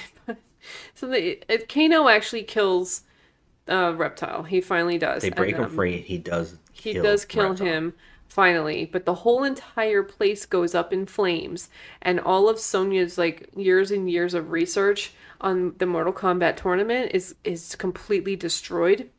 But it's just shocking to me. Like, how do you know all of this? Like, how do you know any of this? You know, it's just Yeah, so bizarre. She's like, we we've been doing years and years of uh, of uh, detective work, basically, on this, on the people who have this and things that have happened around these people, and it, it's just ridiculous. It, it's so odd. It and is. of course, she's like, "Where's Jax?" I don't know. He stayed behind the fight. Oh, okay. Yeah, also it should be noted that Kano has his entire face slashed. Like across his face where By, like uh, he is like reptile. Yeah, literally like I mean just it looks like a piece of meatloaf. Like, you know, like It actually looks good. He looks like he had a werewolf attack on the face. Yeah, he's got a he's- big slash across his face. still he- making jokes. He says, uh, uh, and now I got this barely visible scar. Yeah, so yeah, you can hardly notice it. You know? And and he's like, Yeah, it's all because of you, Sonya, because you dragged me here and I got involved in this. Yeah, And can we say how he kills Reptile? oh my god. So he literally puts his entire hand through his chest and rips out his heart. It's this huge like it looked like a slimy black heart. Yes. And he rips it out and then he makes like a one liner after that and I He was like says Kano wins. Yeah, Kano wins. I was like, oh god, if he said flawless victory, I'm out. I thought he was gonna crush his heart and say flawless victory. Oh Jesus! But yeah, so the three of them. Um, this is now Sonya with Kano and um, Cole. Well, they're Right. they're in front of the place while it's burning, and he he says he's out, and they mention Shang Tsung. For some reason, Sonya knows about him, and Kano says, "Oh, oh, Shang Tsung's temple, Mm-hmm. where people apparently go to prep for fighting or something like that." I don't really understand any of that, but uh, uh, Kano goes, "Oh, I know that place. Yeah, I do dealings there." He knows how to. Yeah. And he goes, What? she goes, wait, can you show us where it is? And he goes, no, why would I help you? And she's like, I can give you a million dollars. No, she says two million million dollars. dollars? Okay. Now, mind you, she lives in this little That's what he says. junkyard trailer. Okay, and he's like, "Well, how are you gonna give me two million dollars? Look at this shithole." And she's like, "Hey, I grew up here." And and he goes, "Okay, fine, three million. She's like, "Okay." Yeah. So the three of them. This is my favorite. He spits on a gnome, though. I, we have to point that out because it does come back. Okay, so there's a, garden gnome, a little garden gnome outside of the little trailer, and he spits on it Yeah. for whatever reason, just to be a dick. We, she's like, how are you going to get us there? And he says, oh, I got somebody. And then they take a shitty ass plane. Yes, and a they have to shitty-ass paras- plane. uh, Yes. Parachute out of it. Yes. So then they, you see them walking through the desert. Now, mind you, he has just received a spear or a machete through his leg prior to Yes. this scene, and he does not even have a limp. Yes, and also I will I will point out that uh, Reptile fucked up Cole and Sonya. Yeah. They like could not fight fine. Reptile, but Kano could. Mhm. Just again, I want to point out that Cole just keeps getting his ass beat, and he's Mhm. they're fine. And Yeah. he just jumped out of an airplane. It was first time Cole's ever jumped out of an airplane. He actually got pushed. Yeah, what's amazing about it though is he still has three huge, deep lacerations across his head, and he jumps out into the desert, open wounds and all, and no limp when he received a machete through his leg that Yes. Sonya threw. Oh my god! And he's fine. Did you notice a limp? Because I, didn't To- notice a I limp. I actually forgot. It's just one of He's those movies where fine. you keep forgetting about all the things that have just happened in the movie. Oh my god, it was ridiculous. I, I, cou- I was like, you know what? Let me just wait until we podcast to bring this up. Yeah. It was ridiculous. Well, it's perfect timing. They landed in the right area when they did their jump because in the sunset, here comes Liu Kang. It's a beautiful it- shot. It's a beautiful shot. And then we have Liu Kang talk. And it's not so beautiful anymore. Okay, can I just say something? And I'm not trying to be mean here, but this actor cannot deliver a line at all. He, I don't think he can act. His face, he he keeps looking around like he's lost. He, he doesn't understand where he is, but like the, thing about it is like I don't understand why the production like why did why can't you just hire a stunt guy that can act? Yeah, he's a stunt actor. This is a, a this is a legendary guy. This is one of Jackie Chan's stunt people. Uh, yeah, this and also really fun fact is he's the real cousin to the actor who plays Kung Lao, Oh my god. and they both worked with Jackie Chan on his team. Oh boy. Well, that's amazing. Uh, And, and this guy's fit. He's know, ripped. he is great. He's- very short though. he's a great martial artist. He's small, which we know that's He you might know, be Jackie Chan's stunt double because they're the same height. almost. Yeah, yeah. He he's he's definitely um he's built and he's a good martial artist. He's really good, but he just can't deliver a line at all. So thank God for Kano in this scene because he just starts making one-liners, just Oh, jokes. He calls him MC Hammer because of his pants. Yeah, he calls him MC Hammer. It's so Then at one point he calls him what does he call him? Um Gandalf. At one point And he calls him Harry Potter because he shoots fire out of his yeah, he calls on. him Harry Potter. Like it was just the the one-liners on Kano. I, I It's- think helped save the movie It's so dirty too. because yeah, he's We're gonna say we, we forgot to point this out, but Jack's you actually said during the movie like it's so weird to hear these characters cursing because Yeah. Jack drops f bombs like crazy. oh my god, he's mfers all over yeah, the place. and it's actually great later on. yeah, it's really weird though because like I just feel like it's out of place a little bit. I don't know why. Then six tours, motherfucker. I as it went on, I liked it more and more. It's even it that it, what I love, and I I don't know this. I couldn't find any information how much of this um Kano's uh all of his lines are made up because they're so friggin' funny and they come so often that it seemed like he must have been making these up as he went along. yeah, Uh, yeah, well, yeah, they we- probably said go crazy. yeah, I, they would have to because they did that in their '95 one. I, I don't really know, but I, I will say that Kano, Sonya, and Cole are the good actors here because when we follow Liu Kang back to their base, they have a base of operations, and it's where they they train. It's Raiden's temple, apparently. That's where we'll also meet Kung Lao is also there and they basically tell them that they're the Earthrealm champions and they have been working under Raiden. Now, again, this is one of those movies that there's Earthrealm champions, a tournament's coming up, and they have to train. It's the fate of the world, but nobody has told the champions. I don't fucking understand this shit. Like, what the fuck? And, and as, No one, hey, hey, Cole, by the way, you're a special bloodline, Oh and you're very, very important to the finding of this. We're not going to tell you the last minute. We're going to let someone come and try to kill you. I know, and the best is like you. his family was their lives were at stake, and and you know they were almost killed by by Sub Zero, and no one would tell this guy like, "Hey, you're a special person." Sonya and Jax have figured out the Earthrealm tournament better than Raiden, the guy who's trying to get Earth saved. Oh my is God. actually doing his job. that is so true. Like Raiden's supposed to be like all knowing. yeah, Raiden. I would say that Raiden is a giant asshole in this film. You know I, what? he really is. Uh, this is one of my biggest problems. The characters in this movie, the lore, the establishment of these characters is completely frustrating. I it angers me every time someone shows up. Uh, Raiden, he's just a jerk.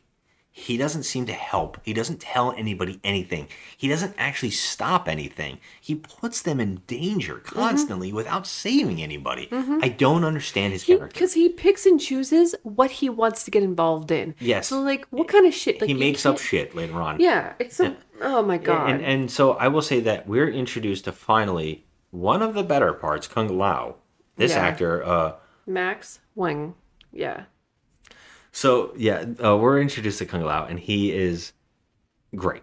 Name is Kung Lao, descendant of the great Kung Lao, the grand champion of the Order of Light. Never heard of it.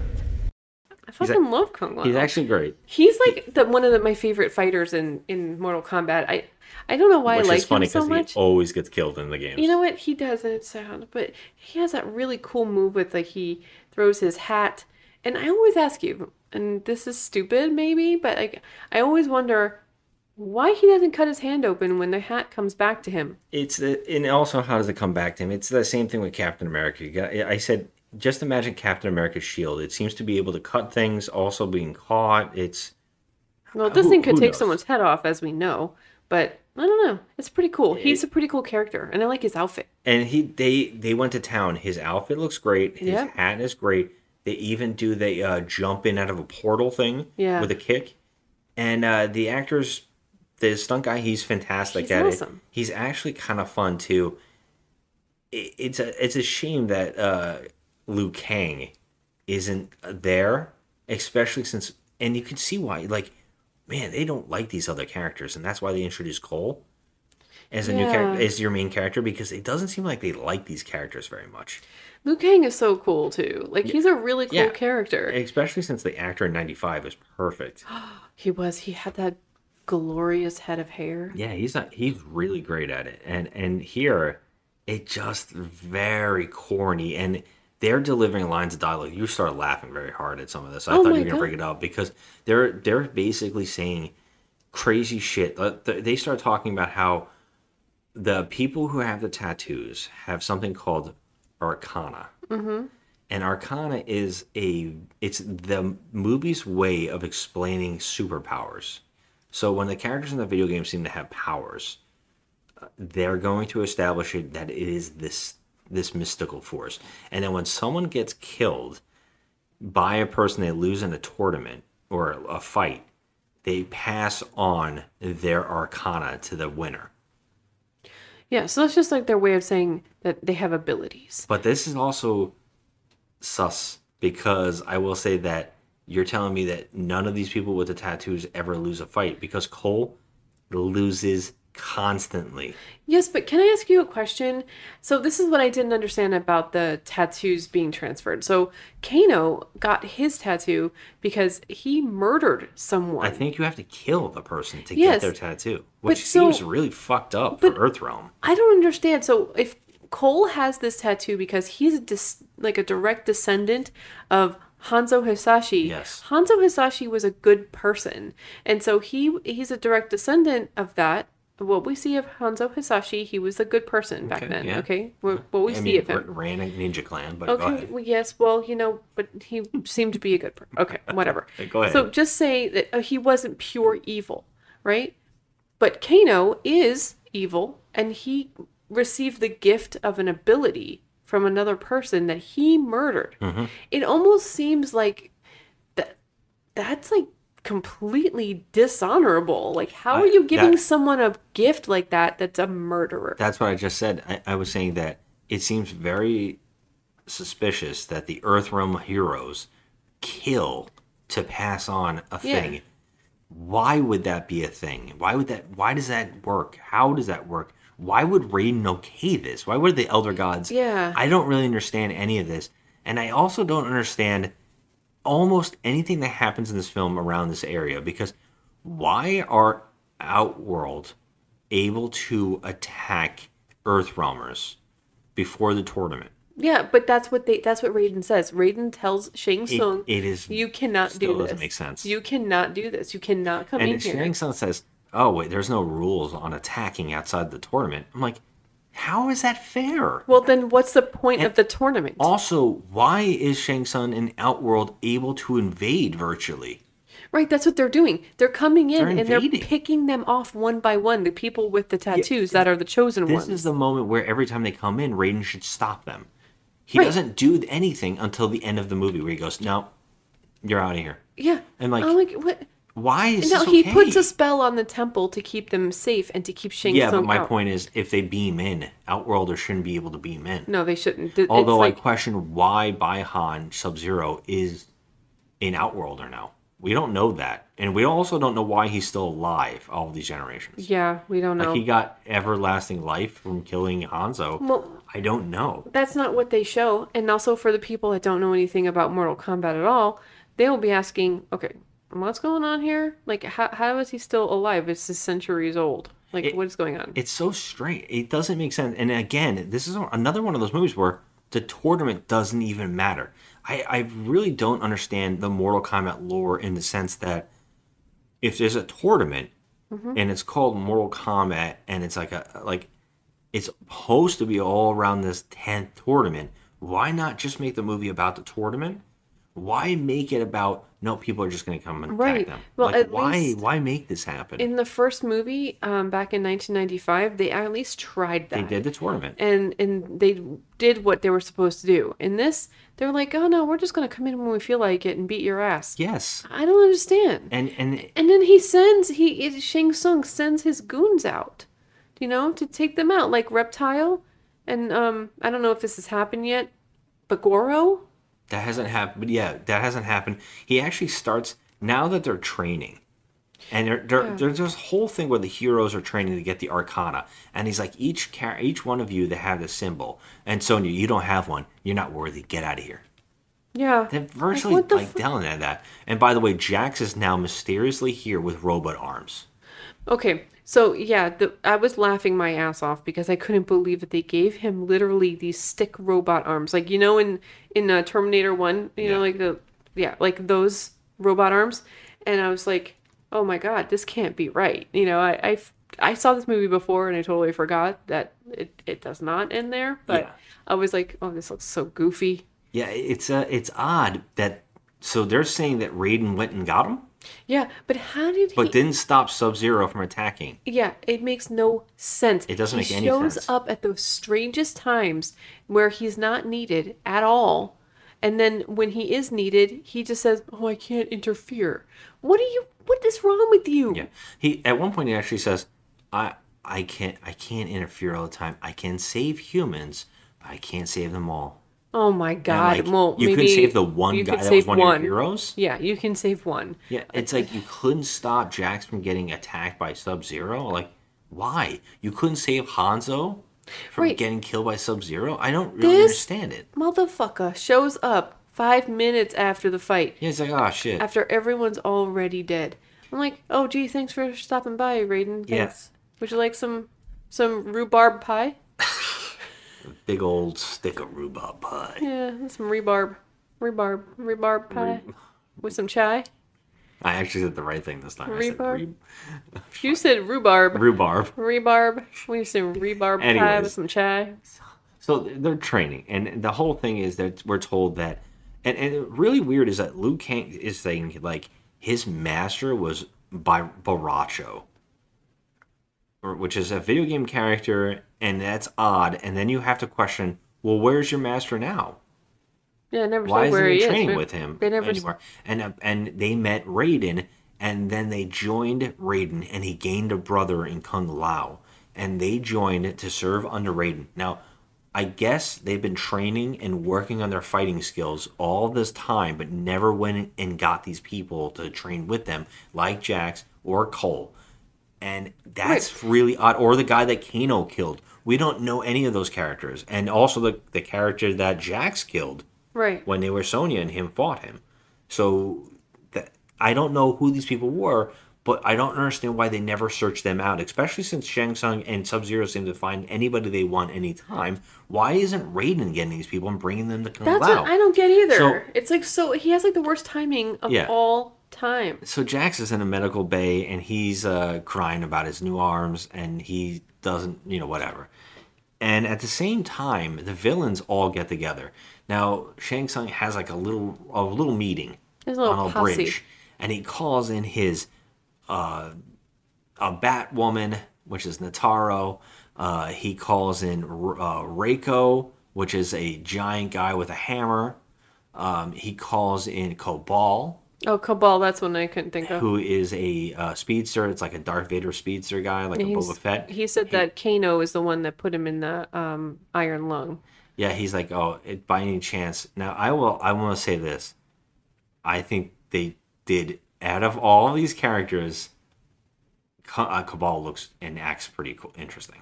I actually think he looks decent, and I'm shocked how much they put into even doing him. Mm-hmm. They actually gave him some scenes, and they gave him a really vo- funny voice actor.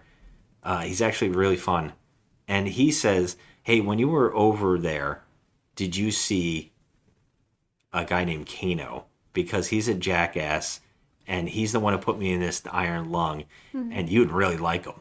So he's basically saying, "Hey, I know a way in." Where we can stop the heroes and kill them by just having Kano sell them out. Yeah. Uh, and and I guess that that happened because uh, they tried to invade this place once before, and that's when Raiden made a shield around this base, and uh, they saw them. And by the way, Kano tried to steal uh, Shinnok's, uh, the main villain of the whole like franchise, one of the big bad guys. His amulet is in this place, and he tries to steal it. There's all these references. They actually show. Uh, Nightwolf on a painting on the wall, and they show all these other Yeah, I did characters. on the see wall. that, It looks like a Kotal Kahn. There's all this stuff in there if you're a video game fan, but um, but this is all odd because they're the the heroes are really trying to uh, get them to get these arcanas, and of course Cole sucks and he keeps getting his ass beat. And um, really funny is that Kano is the first one to achieve getting unlocking his arcana, although he is like terrible fighter. He's a terrible fighter, but he's like such an asshole. Like you almost don't want him to have anything. And like the way he treats everybody, they were sitting around eating dinner, and he was saying to Kung Lao, "Can, can you Kung- pass? Kung can, can you pass the freaking uh, dumplings or whatever?" And he called him Kung Pao, and like he's just the most disrespectful asshole of all time. And he's the one that gets his chai first. I mean, like it's insane. His chi, he achieves his chi. I like his chai. It's a he didn't get any like a tea sent to him. Um, I, I, I wanted to say Arcana, but I meant to say I couldn't say Arcana, so I because I, forgot that was the word, and I wanted to say Chi, but because I'm always thinking about lattes, this is the the, the life of a fat girl. oh god. But yeah, anyway, so, So, chai. No, I'm, well, look, th- this is really actually one of the weird times that the heroes actually do the right thing. Kung Lao and Liu Kang are smart enough that they know that pissing him off is Kano's thing, Mhm. and that the Arcana seems to be unlocked through whatever your thing is. And so they know that pissing off Kano will unlock whatever the hell's going on. And sure as shit, he gets so mad, he shoots one laser beam out of his eye. Yeah, which I think is pretty funny because it was all over a dumpling. Yeah, he was like, a, Give my like fucking dumpling. I think it was an egg roll, and he was like, "Give me Oh, those egg roll. damn egg rolls." Egg rolls. Goddamn egg roll. And, Um, then, and then Kung Lao would not pass the fucking egg rolls. Yeah, so he just actually ate him it. on. Yeah. And he ate it. It but was they did funny. it. They, they actually worked. They actually taunted him into agreeing, and it worked. And he's like, "Oh shit! I got laser beams. It's a lot cooler than throwing a hat."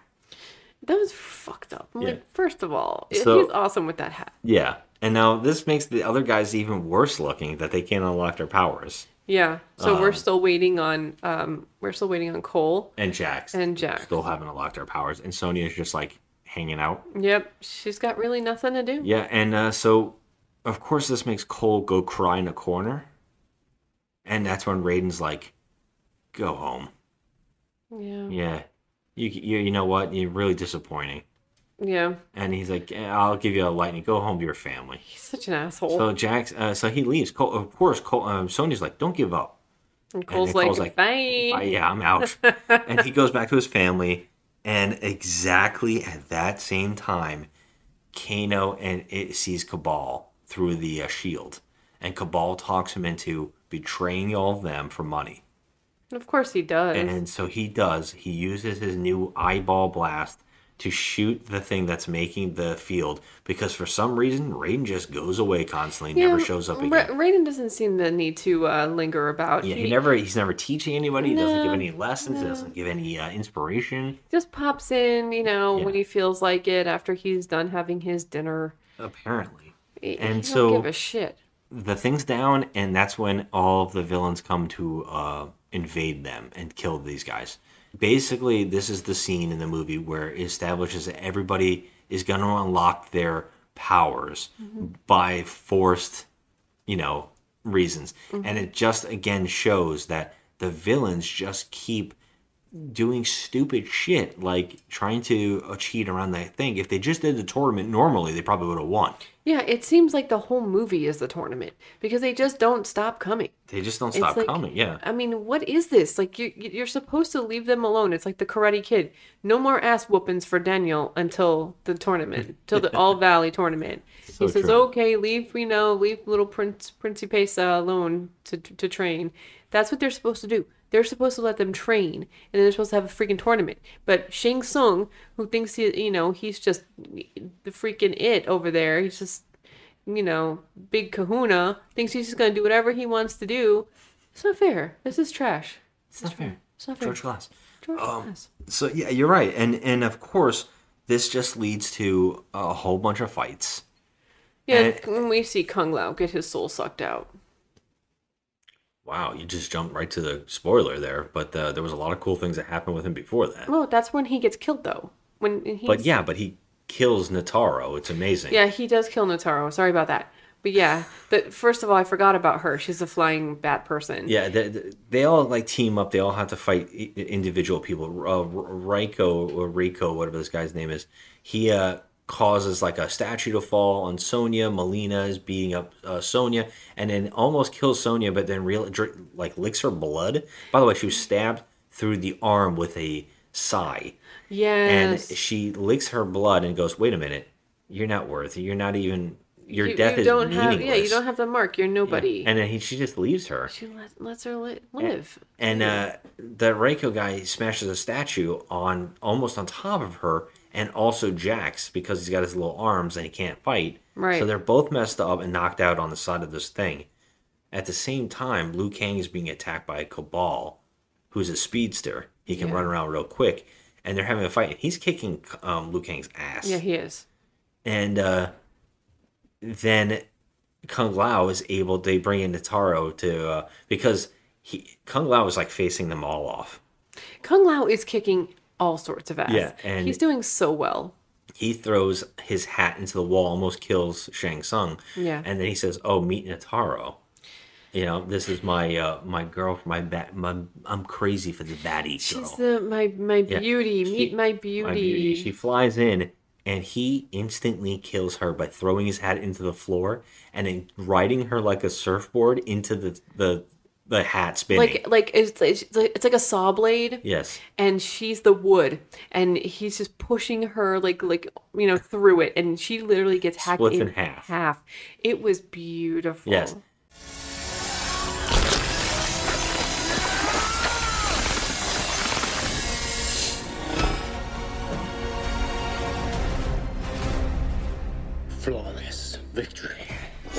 He he kicks ass, but unfortunately, because uh, Raiden comes in and realizes, uh, b- before Raiden comes in though, Jax realizes his his strength. He needs to save Sonya, so he grabs this boulder. Which, by the way, I couldn't understand if she was under it.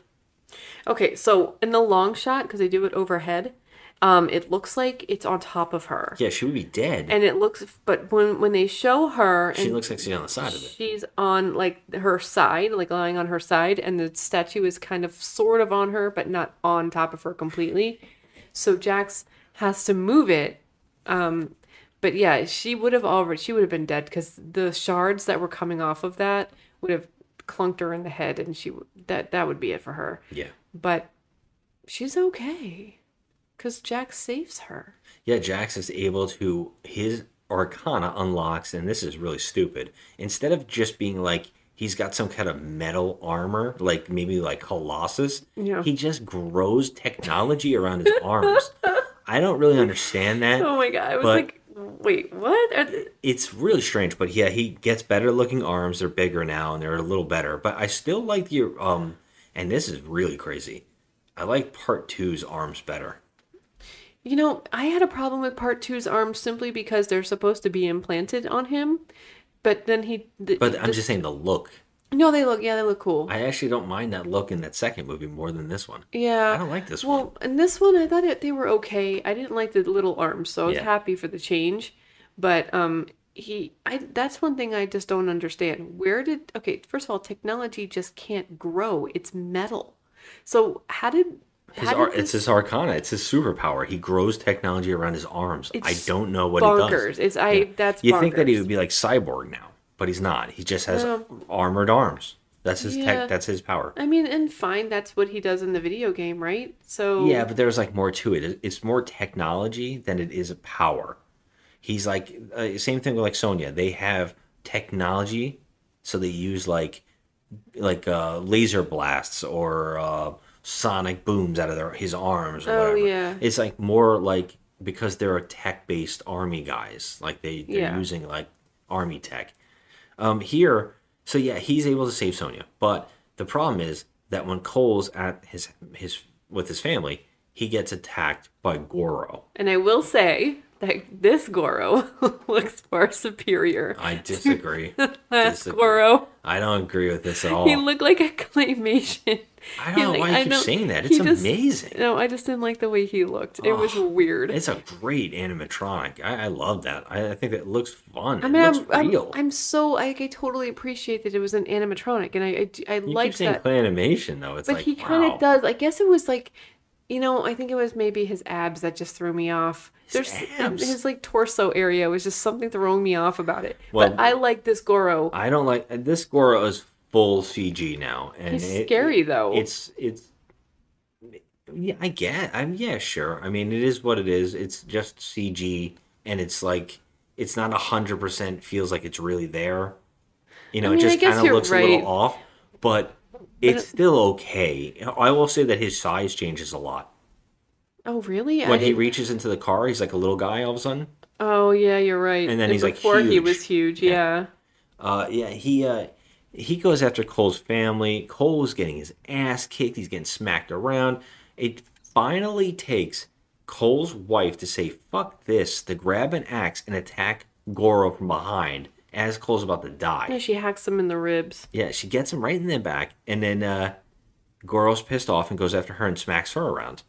And Yeah. that's where Cole finally is like, "No." And his like Super Saiyan kicks in. Hi- His arcana is that his bracelet that his daughter made him wraps around his body and gives him plot armor. Yeah. Literal plot armor. That was The very worst- convenient. The worst written fucking thing I have seen in a long time in movies. I cannot believe the character's strength is literal plot armor. He gets armor that every time he gets hit, it seems to kinetically make him stronger, stronger, like a, like a gambit or something like that. Like he Yeah. just keeps jacking it up every time. Well, I guess it's kind of handy that Or he made him I that bracelet, know. right? I mean, I guess so. I mean, thank goodness she knows how to make bracelets. I mean, that was the stupidest thing I've ever seen. Like, his- that was it. What? What are they trying to say? yeah, he got strength from his family. His arcana is love. It's strength. Remember, she said this is a strength bracelet, Uh, and it, so he got strength from his family, and he gets oh his what is his thing? Oh, he gets his ass kicked a lot. So what if you give him a thing where he gets punched a lot, and now it makes him stronger? That's stupid. I know, and like the armor that they put on him looks so goofy. I hated it. And you know, we are also talking about how Kano just got a one eye blast out of his eye, one eye, Mhm. and we talked about how uh, Jax just has metal arms now. Mm-hmm. Well, Cole just seems to get more and more gifts because he also gets nightsticks that come out of his his arms. They're like uh, nightsticks that are weapons. that are like sharp on the ends, and of course, he is able to fucking obliterate Goro. Yep, and he it was kind of cool though. It was like a really good gore, I think, because he hacked Yeah, off his like arm, guts fall out and his stuff. guts fall out. Like, it was pretty rad. I liked it. Yeah, and then Cole's like, "Yeah, I did something now. I'm better now. I got plot armor." Right? And then the lightning bolt comes down at the exact moment and Cole's like, "It's not over. They're going to keep coming for us unless I stop this." So he goes into the lightning and he beams right in front of the fight where Kung Lao is fighting basically the bad guys after killing Nitara. Mm-hmm. And Raiden is starting to beam people out. But for some reason he beams Cole right there and uh, they like punch him around right off the bat. Yeah. And he gets messed up. And uh, in the last second, Kung Lao jumps out of the lightning bolt to save Cole. Yeah, and this is where Cole he gets dies. in the lightning, and that's when Shang Tsung is able to grab Kung Lao and suck his soul out. This upset me. And um, um, Kabal's like, I can hear your friend dying to uh, um, Liu Kang. Liu Kang just goes and looks at it and screams, no. And they all get sucked into the lightning bolt, the heroes. Yeah, like why can't you do anything to help him? And for some really strange reason, Kung Lao's hat flies in with them. yeah. you All right. that? Yes, I saw that. And then in the next shot, they're in some kind of white plane, like when uh, Harry Potter, when he goes to the train station, the white plane, train station. Yeah. Yeah, he's just, they're in a white realm where Raiden's like, this is where I live. This is where I go when you don't see me. This is where I've been hanging out in some white realm in clouds. Yeah. Thanks. And, thanks uh, for not helping. You had nothing else to do in life. Yeah, I got nothing here. It's no TV or no, no, no chairs. He didn't help at all. Yeah. Uh, and then they're like, Kung Lao's dead. And then right, uh, Liu Kang, this is my favorite. Liu Kang goes, We've lost. The tournament's over. Kung Lao's dead. There's nothing now. No one can help us. It's like, Jesus Christ, dude. You you you could fight. Yeah. You got a whole Like- bunch of other people around you. Yeah. He just gave up because Yeah. Kung Lao's dead. But I mean, And that's where Cole's like, Hey, I have plot armor now. I'm I'm also very confident now because I have plot armor. So what if we all fight and Raiden can you and I'm got ideas. Raiden, can you beam us all separately with one of the villains and so we can fight them on our own terms? And they're like, and Jax is like, all right, well, I want the big one. And Sonya's, and they're like, um, one of them's like, I want Mileena. And, and by the way, they know their villains' names. mhm. They've never met these characters. They just got punched around. And uh, Jax goes, I want Rico. It's like, how'd you Yeah, meet how do Rico? you know- how do you know his name? it's ugh. Yeah, so he's like, we're all going to get a character. And Sonya, you're going to get Kano. It's time for you to get revenge. And uh, we can't fight Sub Zero, so we're going to fight him all together. Mhm. And Rain's like, you know what? This is a great idea. I can beam villains out and do whatever I want. I didn't do it before because I'm an asshole. But now that you're coming up with this idea, okay. And by the way, Raiden sent Cole home just so he could get his Arcana because he knew. Yep. He almost got killed. He almost got his family Yeah, killed. everything that Raiden does in this movie pisses me off. Yeah, he just did it to push him into getting his Arcana uh, like unlocked. But yeah, so they Raiden beams them all separately, and Jax and um, Reiko fight on the pit stage kind of a thing. And this is great. He just destroys him, and at the end, he does a slam on the sides of his head with his new arms. Oh my and God. Reiko's head explodes. That was amazing. And Jax says like, Yeah, these motherfuckers work. Because he now likes the arms. he likes his arms Yeah. now. Um, Sonya fights Kano, and it's actually great. The fights are great. The fight is amazing, um, especially since it ends so poetically with her and Kano when she he's choking her out, but she grabs the gnome that he spit on and sticks the the gnome's hat like right in his eye. Yes. So like the whole gnome statue is in his eye, and that's it. He's done. and the reason so. that we know he's definitely dead is that she gets the tattoo. She now gets the tattoo, so she's got a special arcana. Yeah, she's gonna have the Arcana now. Yeah. And uh, I, uh, Liu Kang. Who else is there? Because Um, uh, Liu Kang is like goes after fight Kabal, Yes. and oh, and Cole's gonna fight Mileena, and they're in a the stage where they're fighting side by side virtually, and Kung Lao and Kabal fight, but it's amazing because he's able to trap him in some kind of like tar Kabal, so he can't run, and he makes the fire dragon that eats and kills Kabal. Yeah, that was really awesome. It's amazing. It's like Liu Kang. Where, where the fuck was that all this time? you I know. He could use that this whole time. And now here's my favorite bit. Cole is still getting his ass kicked. oh yeah. Again, Cole is getting his ass kicked by Mileena. Yeah. And it takes Sonya beaming in with a weird spin and a new Arcana superpower that she already knows how to use, which is shooting rings from her hands that blows through Mileena's chest. Yeah, was pretty cool. Put a hole right through her so you could see her spine. yeah, I cool. love I always love that because uh it cuts perfect circle, but for some reason it leaves the spine. Yeah, exactly. I always love that. It But it was like laugh. it's so funny because it's like the X-ray on in the game. Yeah. You know where you can see their skeletons and stuff. I I like that. I thought that was a really cool nod to the game. Yeah, it was a cool. But again, our main hero got his ass kicked Yep. by Mileena. Yep. He just beat Goro, Yeah. and he's losing to Mileena. Well, it gets worse. It gets worse for him. well, You know. well, right at this bit, they're all like, "Yeah, we're winning," and then they trick him. By Sub Zero tricks him by sh- um he has now kidnapped his wife and daughter, Yep. and he sh- he shows the uh, bracelet from his daughter. He smashes it. Cole, like an idiot, runs into the portal after him. And it's for some reason Sub Zero is at his the place where he fights in the uh the ring. Yes. So I guess he he decided to to be nice and take him to a familiar place. Yes. And he also froze it. So he froze the cage where he fights, and and frozen to the cage are his wife and daughter. Now, mind you, we saw in the beginning of the movie that um, Hanzo's family were completely frozen like that, and they both died, his wife and son. But for some reason, these two are still alive. They're just in stasis. Yes. And can I also point out when Cole comes into this place, beams in, he's not in the ring.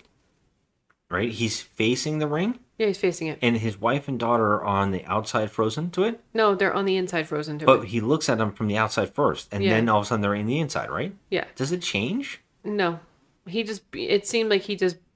He was. He did beam in from the outside, and then he went in when he saw them. He kicked open the gate, and and was like, "Oh my god, oh my god!" And he went over to them, and they were frozen. He saw them th- in the in the ring. yeah, and he went and into the in. ring. Yes, and then he and then Sub Zero comes in and and starts fucking shit up. So then they fart. They start fighting, um, and then how does it happen where we see Hanzo? Because okay, so they're fighting. He's fighting Sub Zero, Cole, and then he keeps having these visions. Yeah, of, through the like- movie, he's having visions of fire. yeah, he's having visions of fire, and he keeps seeing blips of a hooded figure, and we learn that that is Hanzo, and he has yeah, he's in hell, and he has a connection spiritually to him, and then as Cole is getting his ass kicked by Sub Zero, Hanzo Hanzo comes out.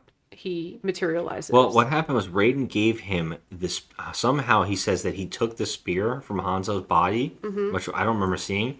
He took the little uh, spear weapon and he gave it to Cole, and Cole put it in his, his underwear, Mhm. and then he pulled it out to fight um, Sub Zero. Sub Zero it went on fire when he went to stab Sub Zero, but Sub Zero caught it, held it up in the air, and was like, "It's on fire."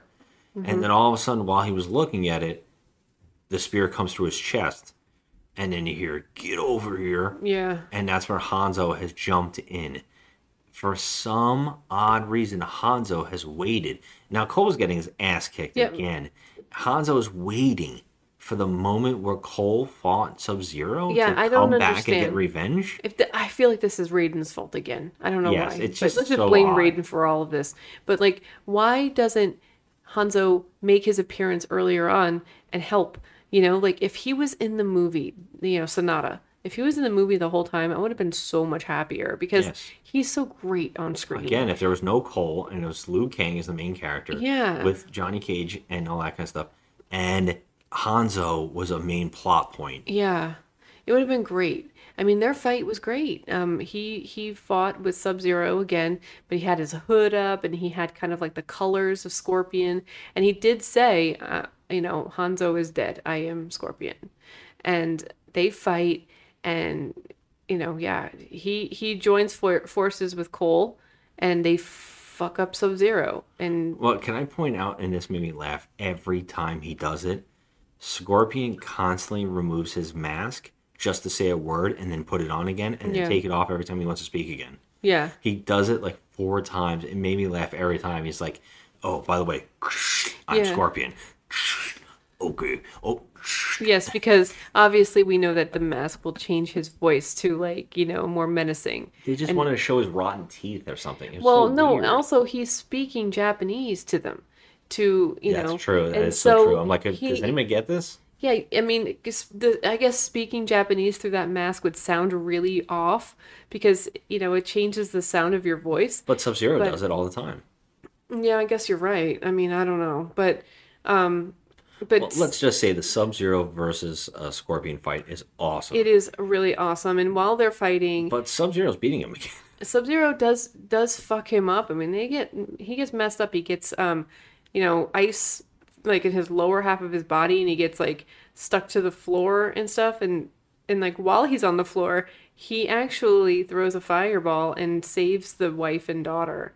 So he melts the ice. Yeah, and he says something that just pisses me off. He goes, "You thought you killed me and sent me to hell, but I learned how to use. I I learned how to use the fire, and mm-hmm. now I'm back." I'm like, "What the fuck? Why are you saying it? I don't Like, understand what that means. You learned how to use it, like, but you never did anything. No, he didn't. And you're saying this five seconds before you're gonna be gone again. Right. And well, he takes I mean, he takes out Sub-Zero along with Cole and it's it's pretty they have cool. to they the only way they can beat Sub Zero is to double team him. He Sub Zero takes off his armor and he's looking more and more black armor. He's got more black outfit on. Mm-hmm.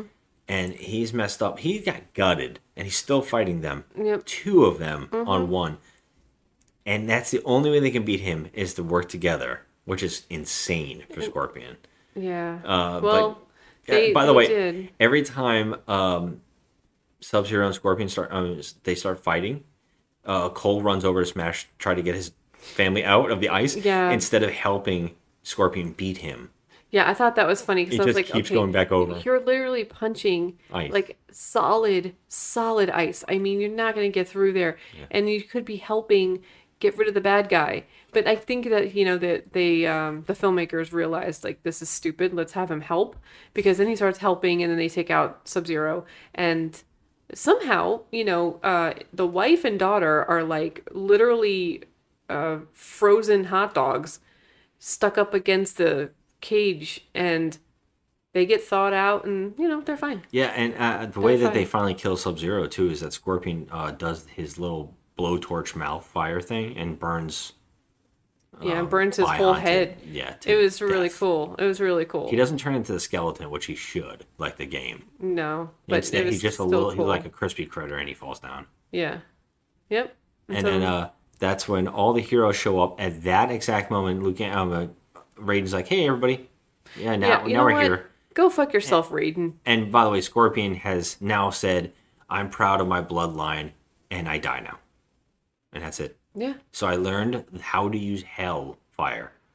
Yeah, he but tells I don't them need the- to, I don't need anything to pass it on. I'm No. not going to give you cool powers. No. Instead of making Cole so, a Scorpion, Mm-hmm. like giving him Scorpion powers, there's a character who is the son of one of the other characters who was trained by Scorpion called Takada, right?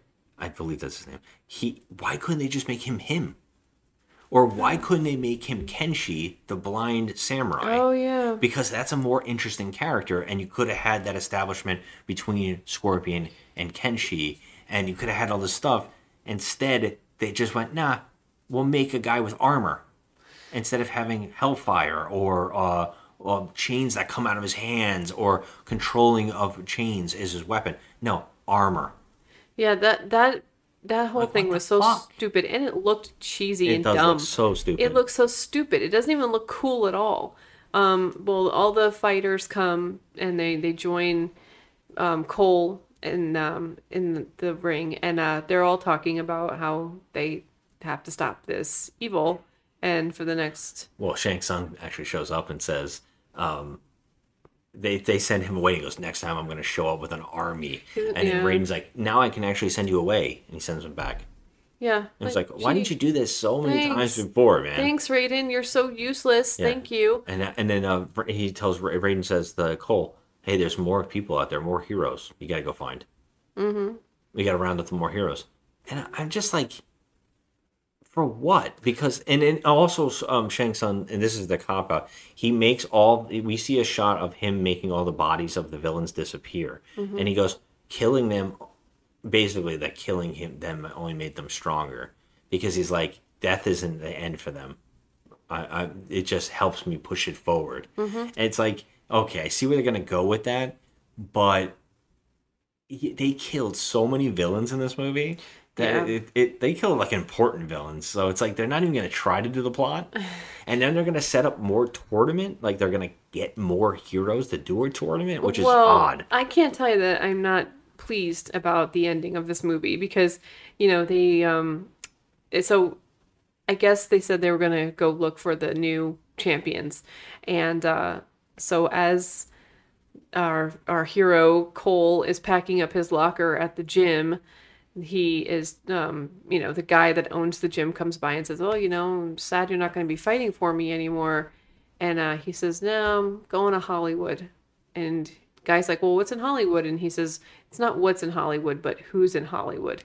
And so they pass by a poster of uh, Johnny Cage. Yeah, but like like, we only the only belt see his belt buckle.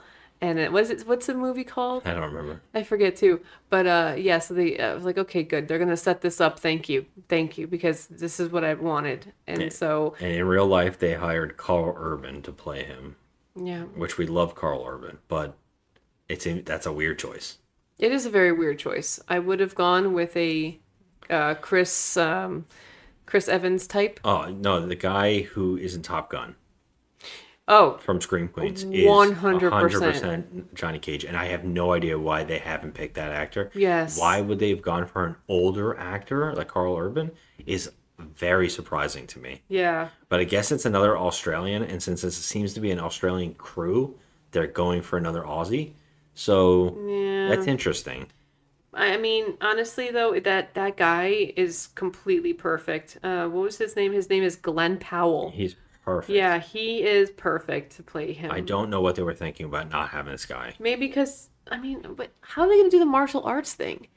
I mean, Karl, I'm sure he can be trained. Karl Urban's not a fighter either. No, but he's also like freaking huge. He's like six six or whatever. I, I I'm gonna have a hard time seeing Billy Butcher as Johnny Cage. Okay, well, I, I I hope that he plays him right. I hope he plays him like as He Johnny needs to be Cage. funny and cocky, not like Yeah. a tough guy. Like But he's not gonna have his accent that you know.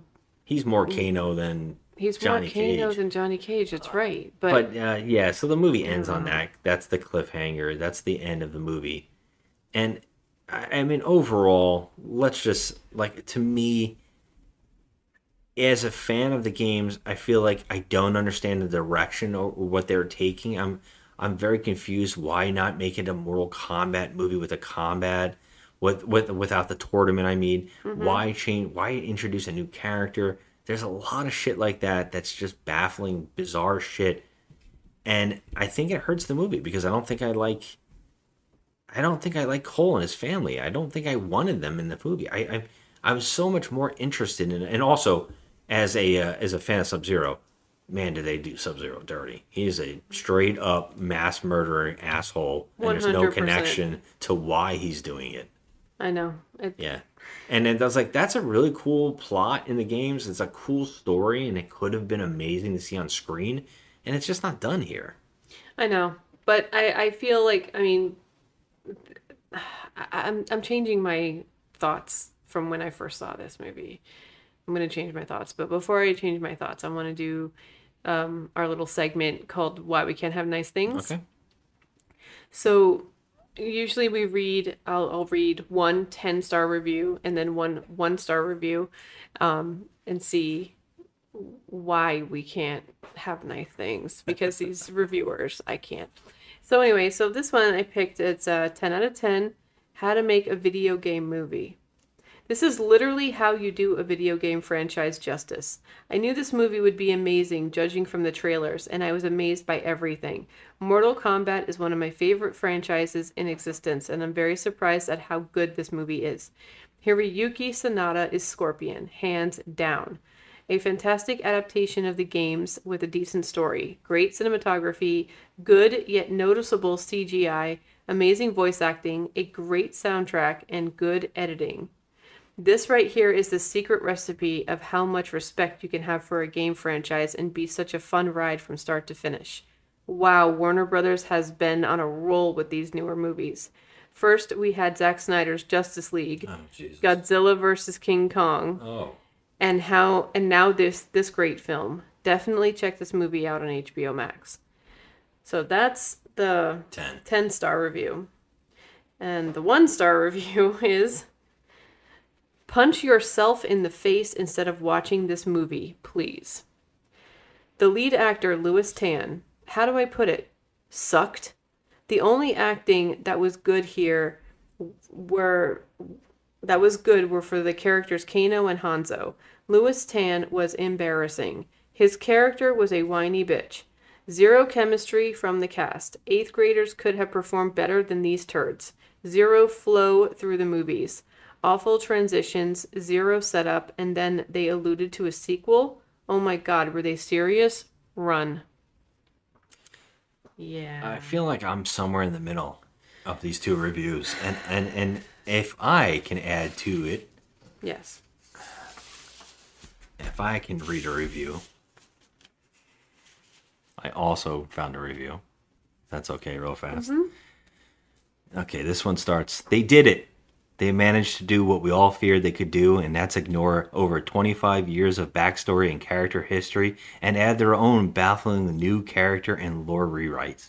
It's mind boggling that Hollywood chooses to completely change a loved franchise and do something vain by writing in new things. Why even call it Mortal Kombat?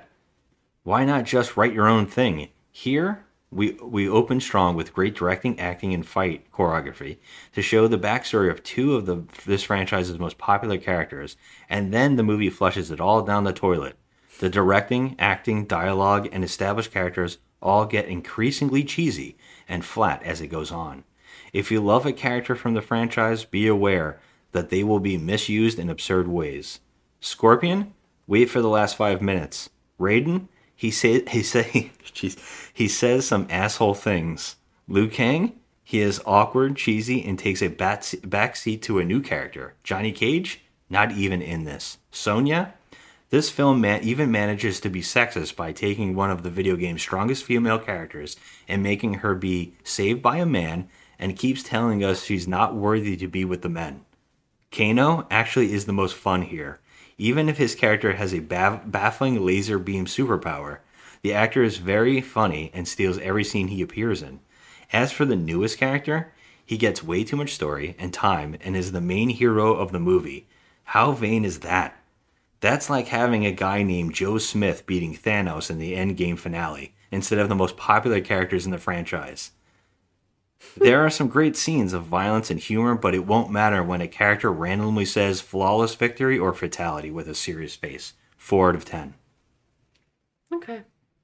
You know who wrote that? You. I did. Yep. I did when this movie came out along You wrote in that. 2021. Yep. I had to go look at this. So yeah, I said four out of ten. I was very angry, apparently. Yeah, I said four out of ten too. Um, I don't know if I still agree with that. I don't. I don't agree with it. I'm going with a five. I, I feel like the two that you read, I am I understand both people, but the one and the ten are ridiculous. It's extreme. It's extreme on both ends. Punch yourself in the face. Let me tell you something. You obviously haven't seen a bad movie, dude, at all. Okay, like you have not seen a bad movie because you're you want to punch yourself in the face instead of watch this movie. This is not the worst thing ever made. This is a mediocre film. They did try. They made you know some very major mistakes. Yeah. They there was some miscasting going on here. There's some bizarre writing. Very bizarre writing, but overall, as a movie, this was not the worst thing I've ever seen. No, it's not. It's fine. I mean, if you want to, I mean, I went through this as the second time I watched this, and uh, I noticed things in it that I didn't notice the first time, and I was like, oh wow, okay, that's neat. Yes, they didn't have to put this guy in here, this new character. We don't need him. We wanted Johnny Cage, but we got what we got, and uh, the the finished product wasn't that bad. Yeah, I, I will say that I when we were watching it today, right up till we got before we got Liu Kang, I was like, "Is this good? Like, is this actually kind of fun? I, I'm mm-hmm. enjoying it. It's not the worst. It's kind of fun. Although I kept noticing stupid shit. Yeah, of But course. when Liu Kang showed up, the movie takes a cheesy dive. Yeah, well, because it's, I think that the actor they chose, you know, th- this is no offense to this this actor. I mean, he he's a good martial artist, but I don't think he has strong acting chops because the line delivery is just really bad. And also that comes down to the director who really didn't give a shit about Yeah. that. He just let him deliver these lines like almost like he was reading from a prompter, but he couldn't see the words. Yeah. And it seems like the movie leas- loses steam in where it's going and how it wants to establish its the characters and stuff mm-hmm. because it just starts happening. Oh, the villains are now going to be men. The mm-hmm. villains can't be men. Okay, the villains did be men. Now they're all going to fight each other. They're dead. Mm-hmm. End. It's like, ah, shit. Yeah. Like, I just feel like there should be more of a movie here. And I actually really didn't want. Uh, I actually wanted Kano to stay a good guy. I actually wanted him to stay a good guy too because I liked that he was with the group. I actually liked him more than I liked the heroes. I- Yeah. I, I, didn't like when he went bad. I was like, damn. I, I, and the same thing with Kabal. I was like, ah, I kind of liking Kabal. I kind of want to see more of Kabal. Yeah. And then I'm like, uh, oh, they're all dead. They're all villains now, and they're all dead. And it's Yeah. like, ah, okay. I mean, there's a lot I liked about this movie. I liked um, the actors, you know, playing Hanzo, and uh, I, I, I didn't, I, I didn't mind Sonya. She was okay. yeah, she was okay. Uh, I did like the actor playing Kung Lao a lot. I thought he was great, and I, I just like, you know, there was a lot of gore, and it was pretty um, on the nose with the video game. So there were some things I liked about this. I, you know, I would change a couple things, but overall, I think I'm going to change my review to a five because I feel like this movie is not that bad. yeah. And you know, to give it a four as I did before, it was like that's a little like Yeah, it was just a little too harsh. it's a little harsh. Yeah. and uh, well, do you also agree? Do you like the first one better? The 95 one. You know, I actually had a really good time with that movie. So I enjoy it. I feel like I mean, I I think I gave it a 6. Yeah, I did. So yeah, I gave it a 6. So yes, I do like that one better Yeah. than this one. I'm very excited to see how they do the next one though. I am very excited because I feel like okay, if they pick Karl Urban to play Johnny Cage, they did it for a reason. So we got to see, you know, what's up with that. Uh, But a problem here is that he's going to fill in the Kano spot that's left now. Okay. And that's might be a problem because we're still going to follow Cole. Well, And you're like, oh, Cole's got a family and he's got kids and he's got attachments that might hold him back. And whatever i don't i think maybe they they might have learned a lesson from this and they're not making him front and center you know what i mean I hope, man. I, I really don't know because that's the worst thing about this one. I don't understand. well once johnny cage enters the scene you, you can't steal anything away from him he is the scene stealer So you know, That's my yeah, that's my concern. this is this is gonna be interesting. I'm I'm all in for it. so yeah, I mean, uh, we we've changed our opinion a little bit, but not much. Yeah. I think that's it. Yeah, next week we're actually gonna do. We, we're out of Mortal Kombat movies now, uh, so we're actually gonna move on to the movie that almost could have happened, the movie that the actor chose to do this movie instead. That would be Street Fighter with Van Damme. I can't wait. So he chose to do that over Mortal Kombat, and the Mortal Ah. Kombat games always wanted him to be in it, and he's finally going to be in it. So what perfect time to not only wa- rewatch Street Fighter, but talk about the insanity that could have happened on the set of Mortal Kombat's movie. Oh my god. So yeah, I that's know. next week, and uh, we this is a long episode. So yeah, let's uh, get out of here. Thanks for listening, everybody. Have a good one. Raiden has prevented entry into his temple. I must find a way to bring his shield down in order to obliterate our opposition. I think I can help. Did you see a guy down there? Complete fucking asshole. Answers to Kano. Kano. Yeah, he's the reason I live in an iron lung. He's a low-life piece of shit scumbag. You're gonna love him.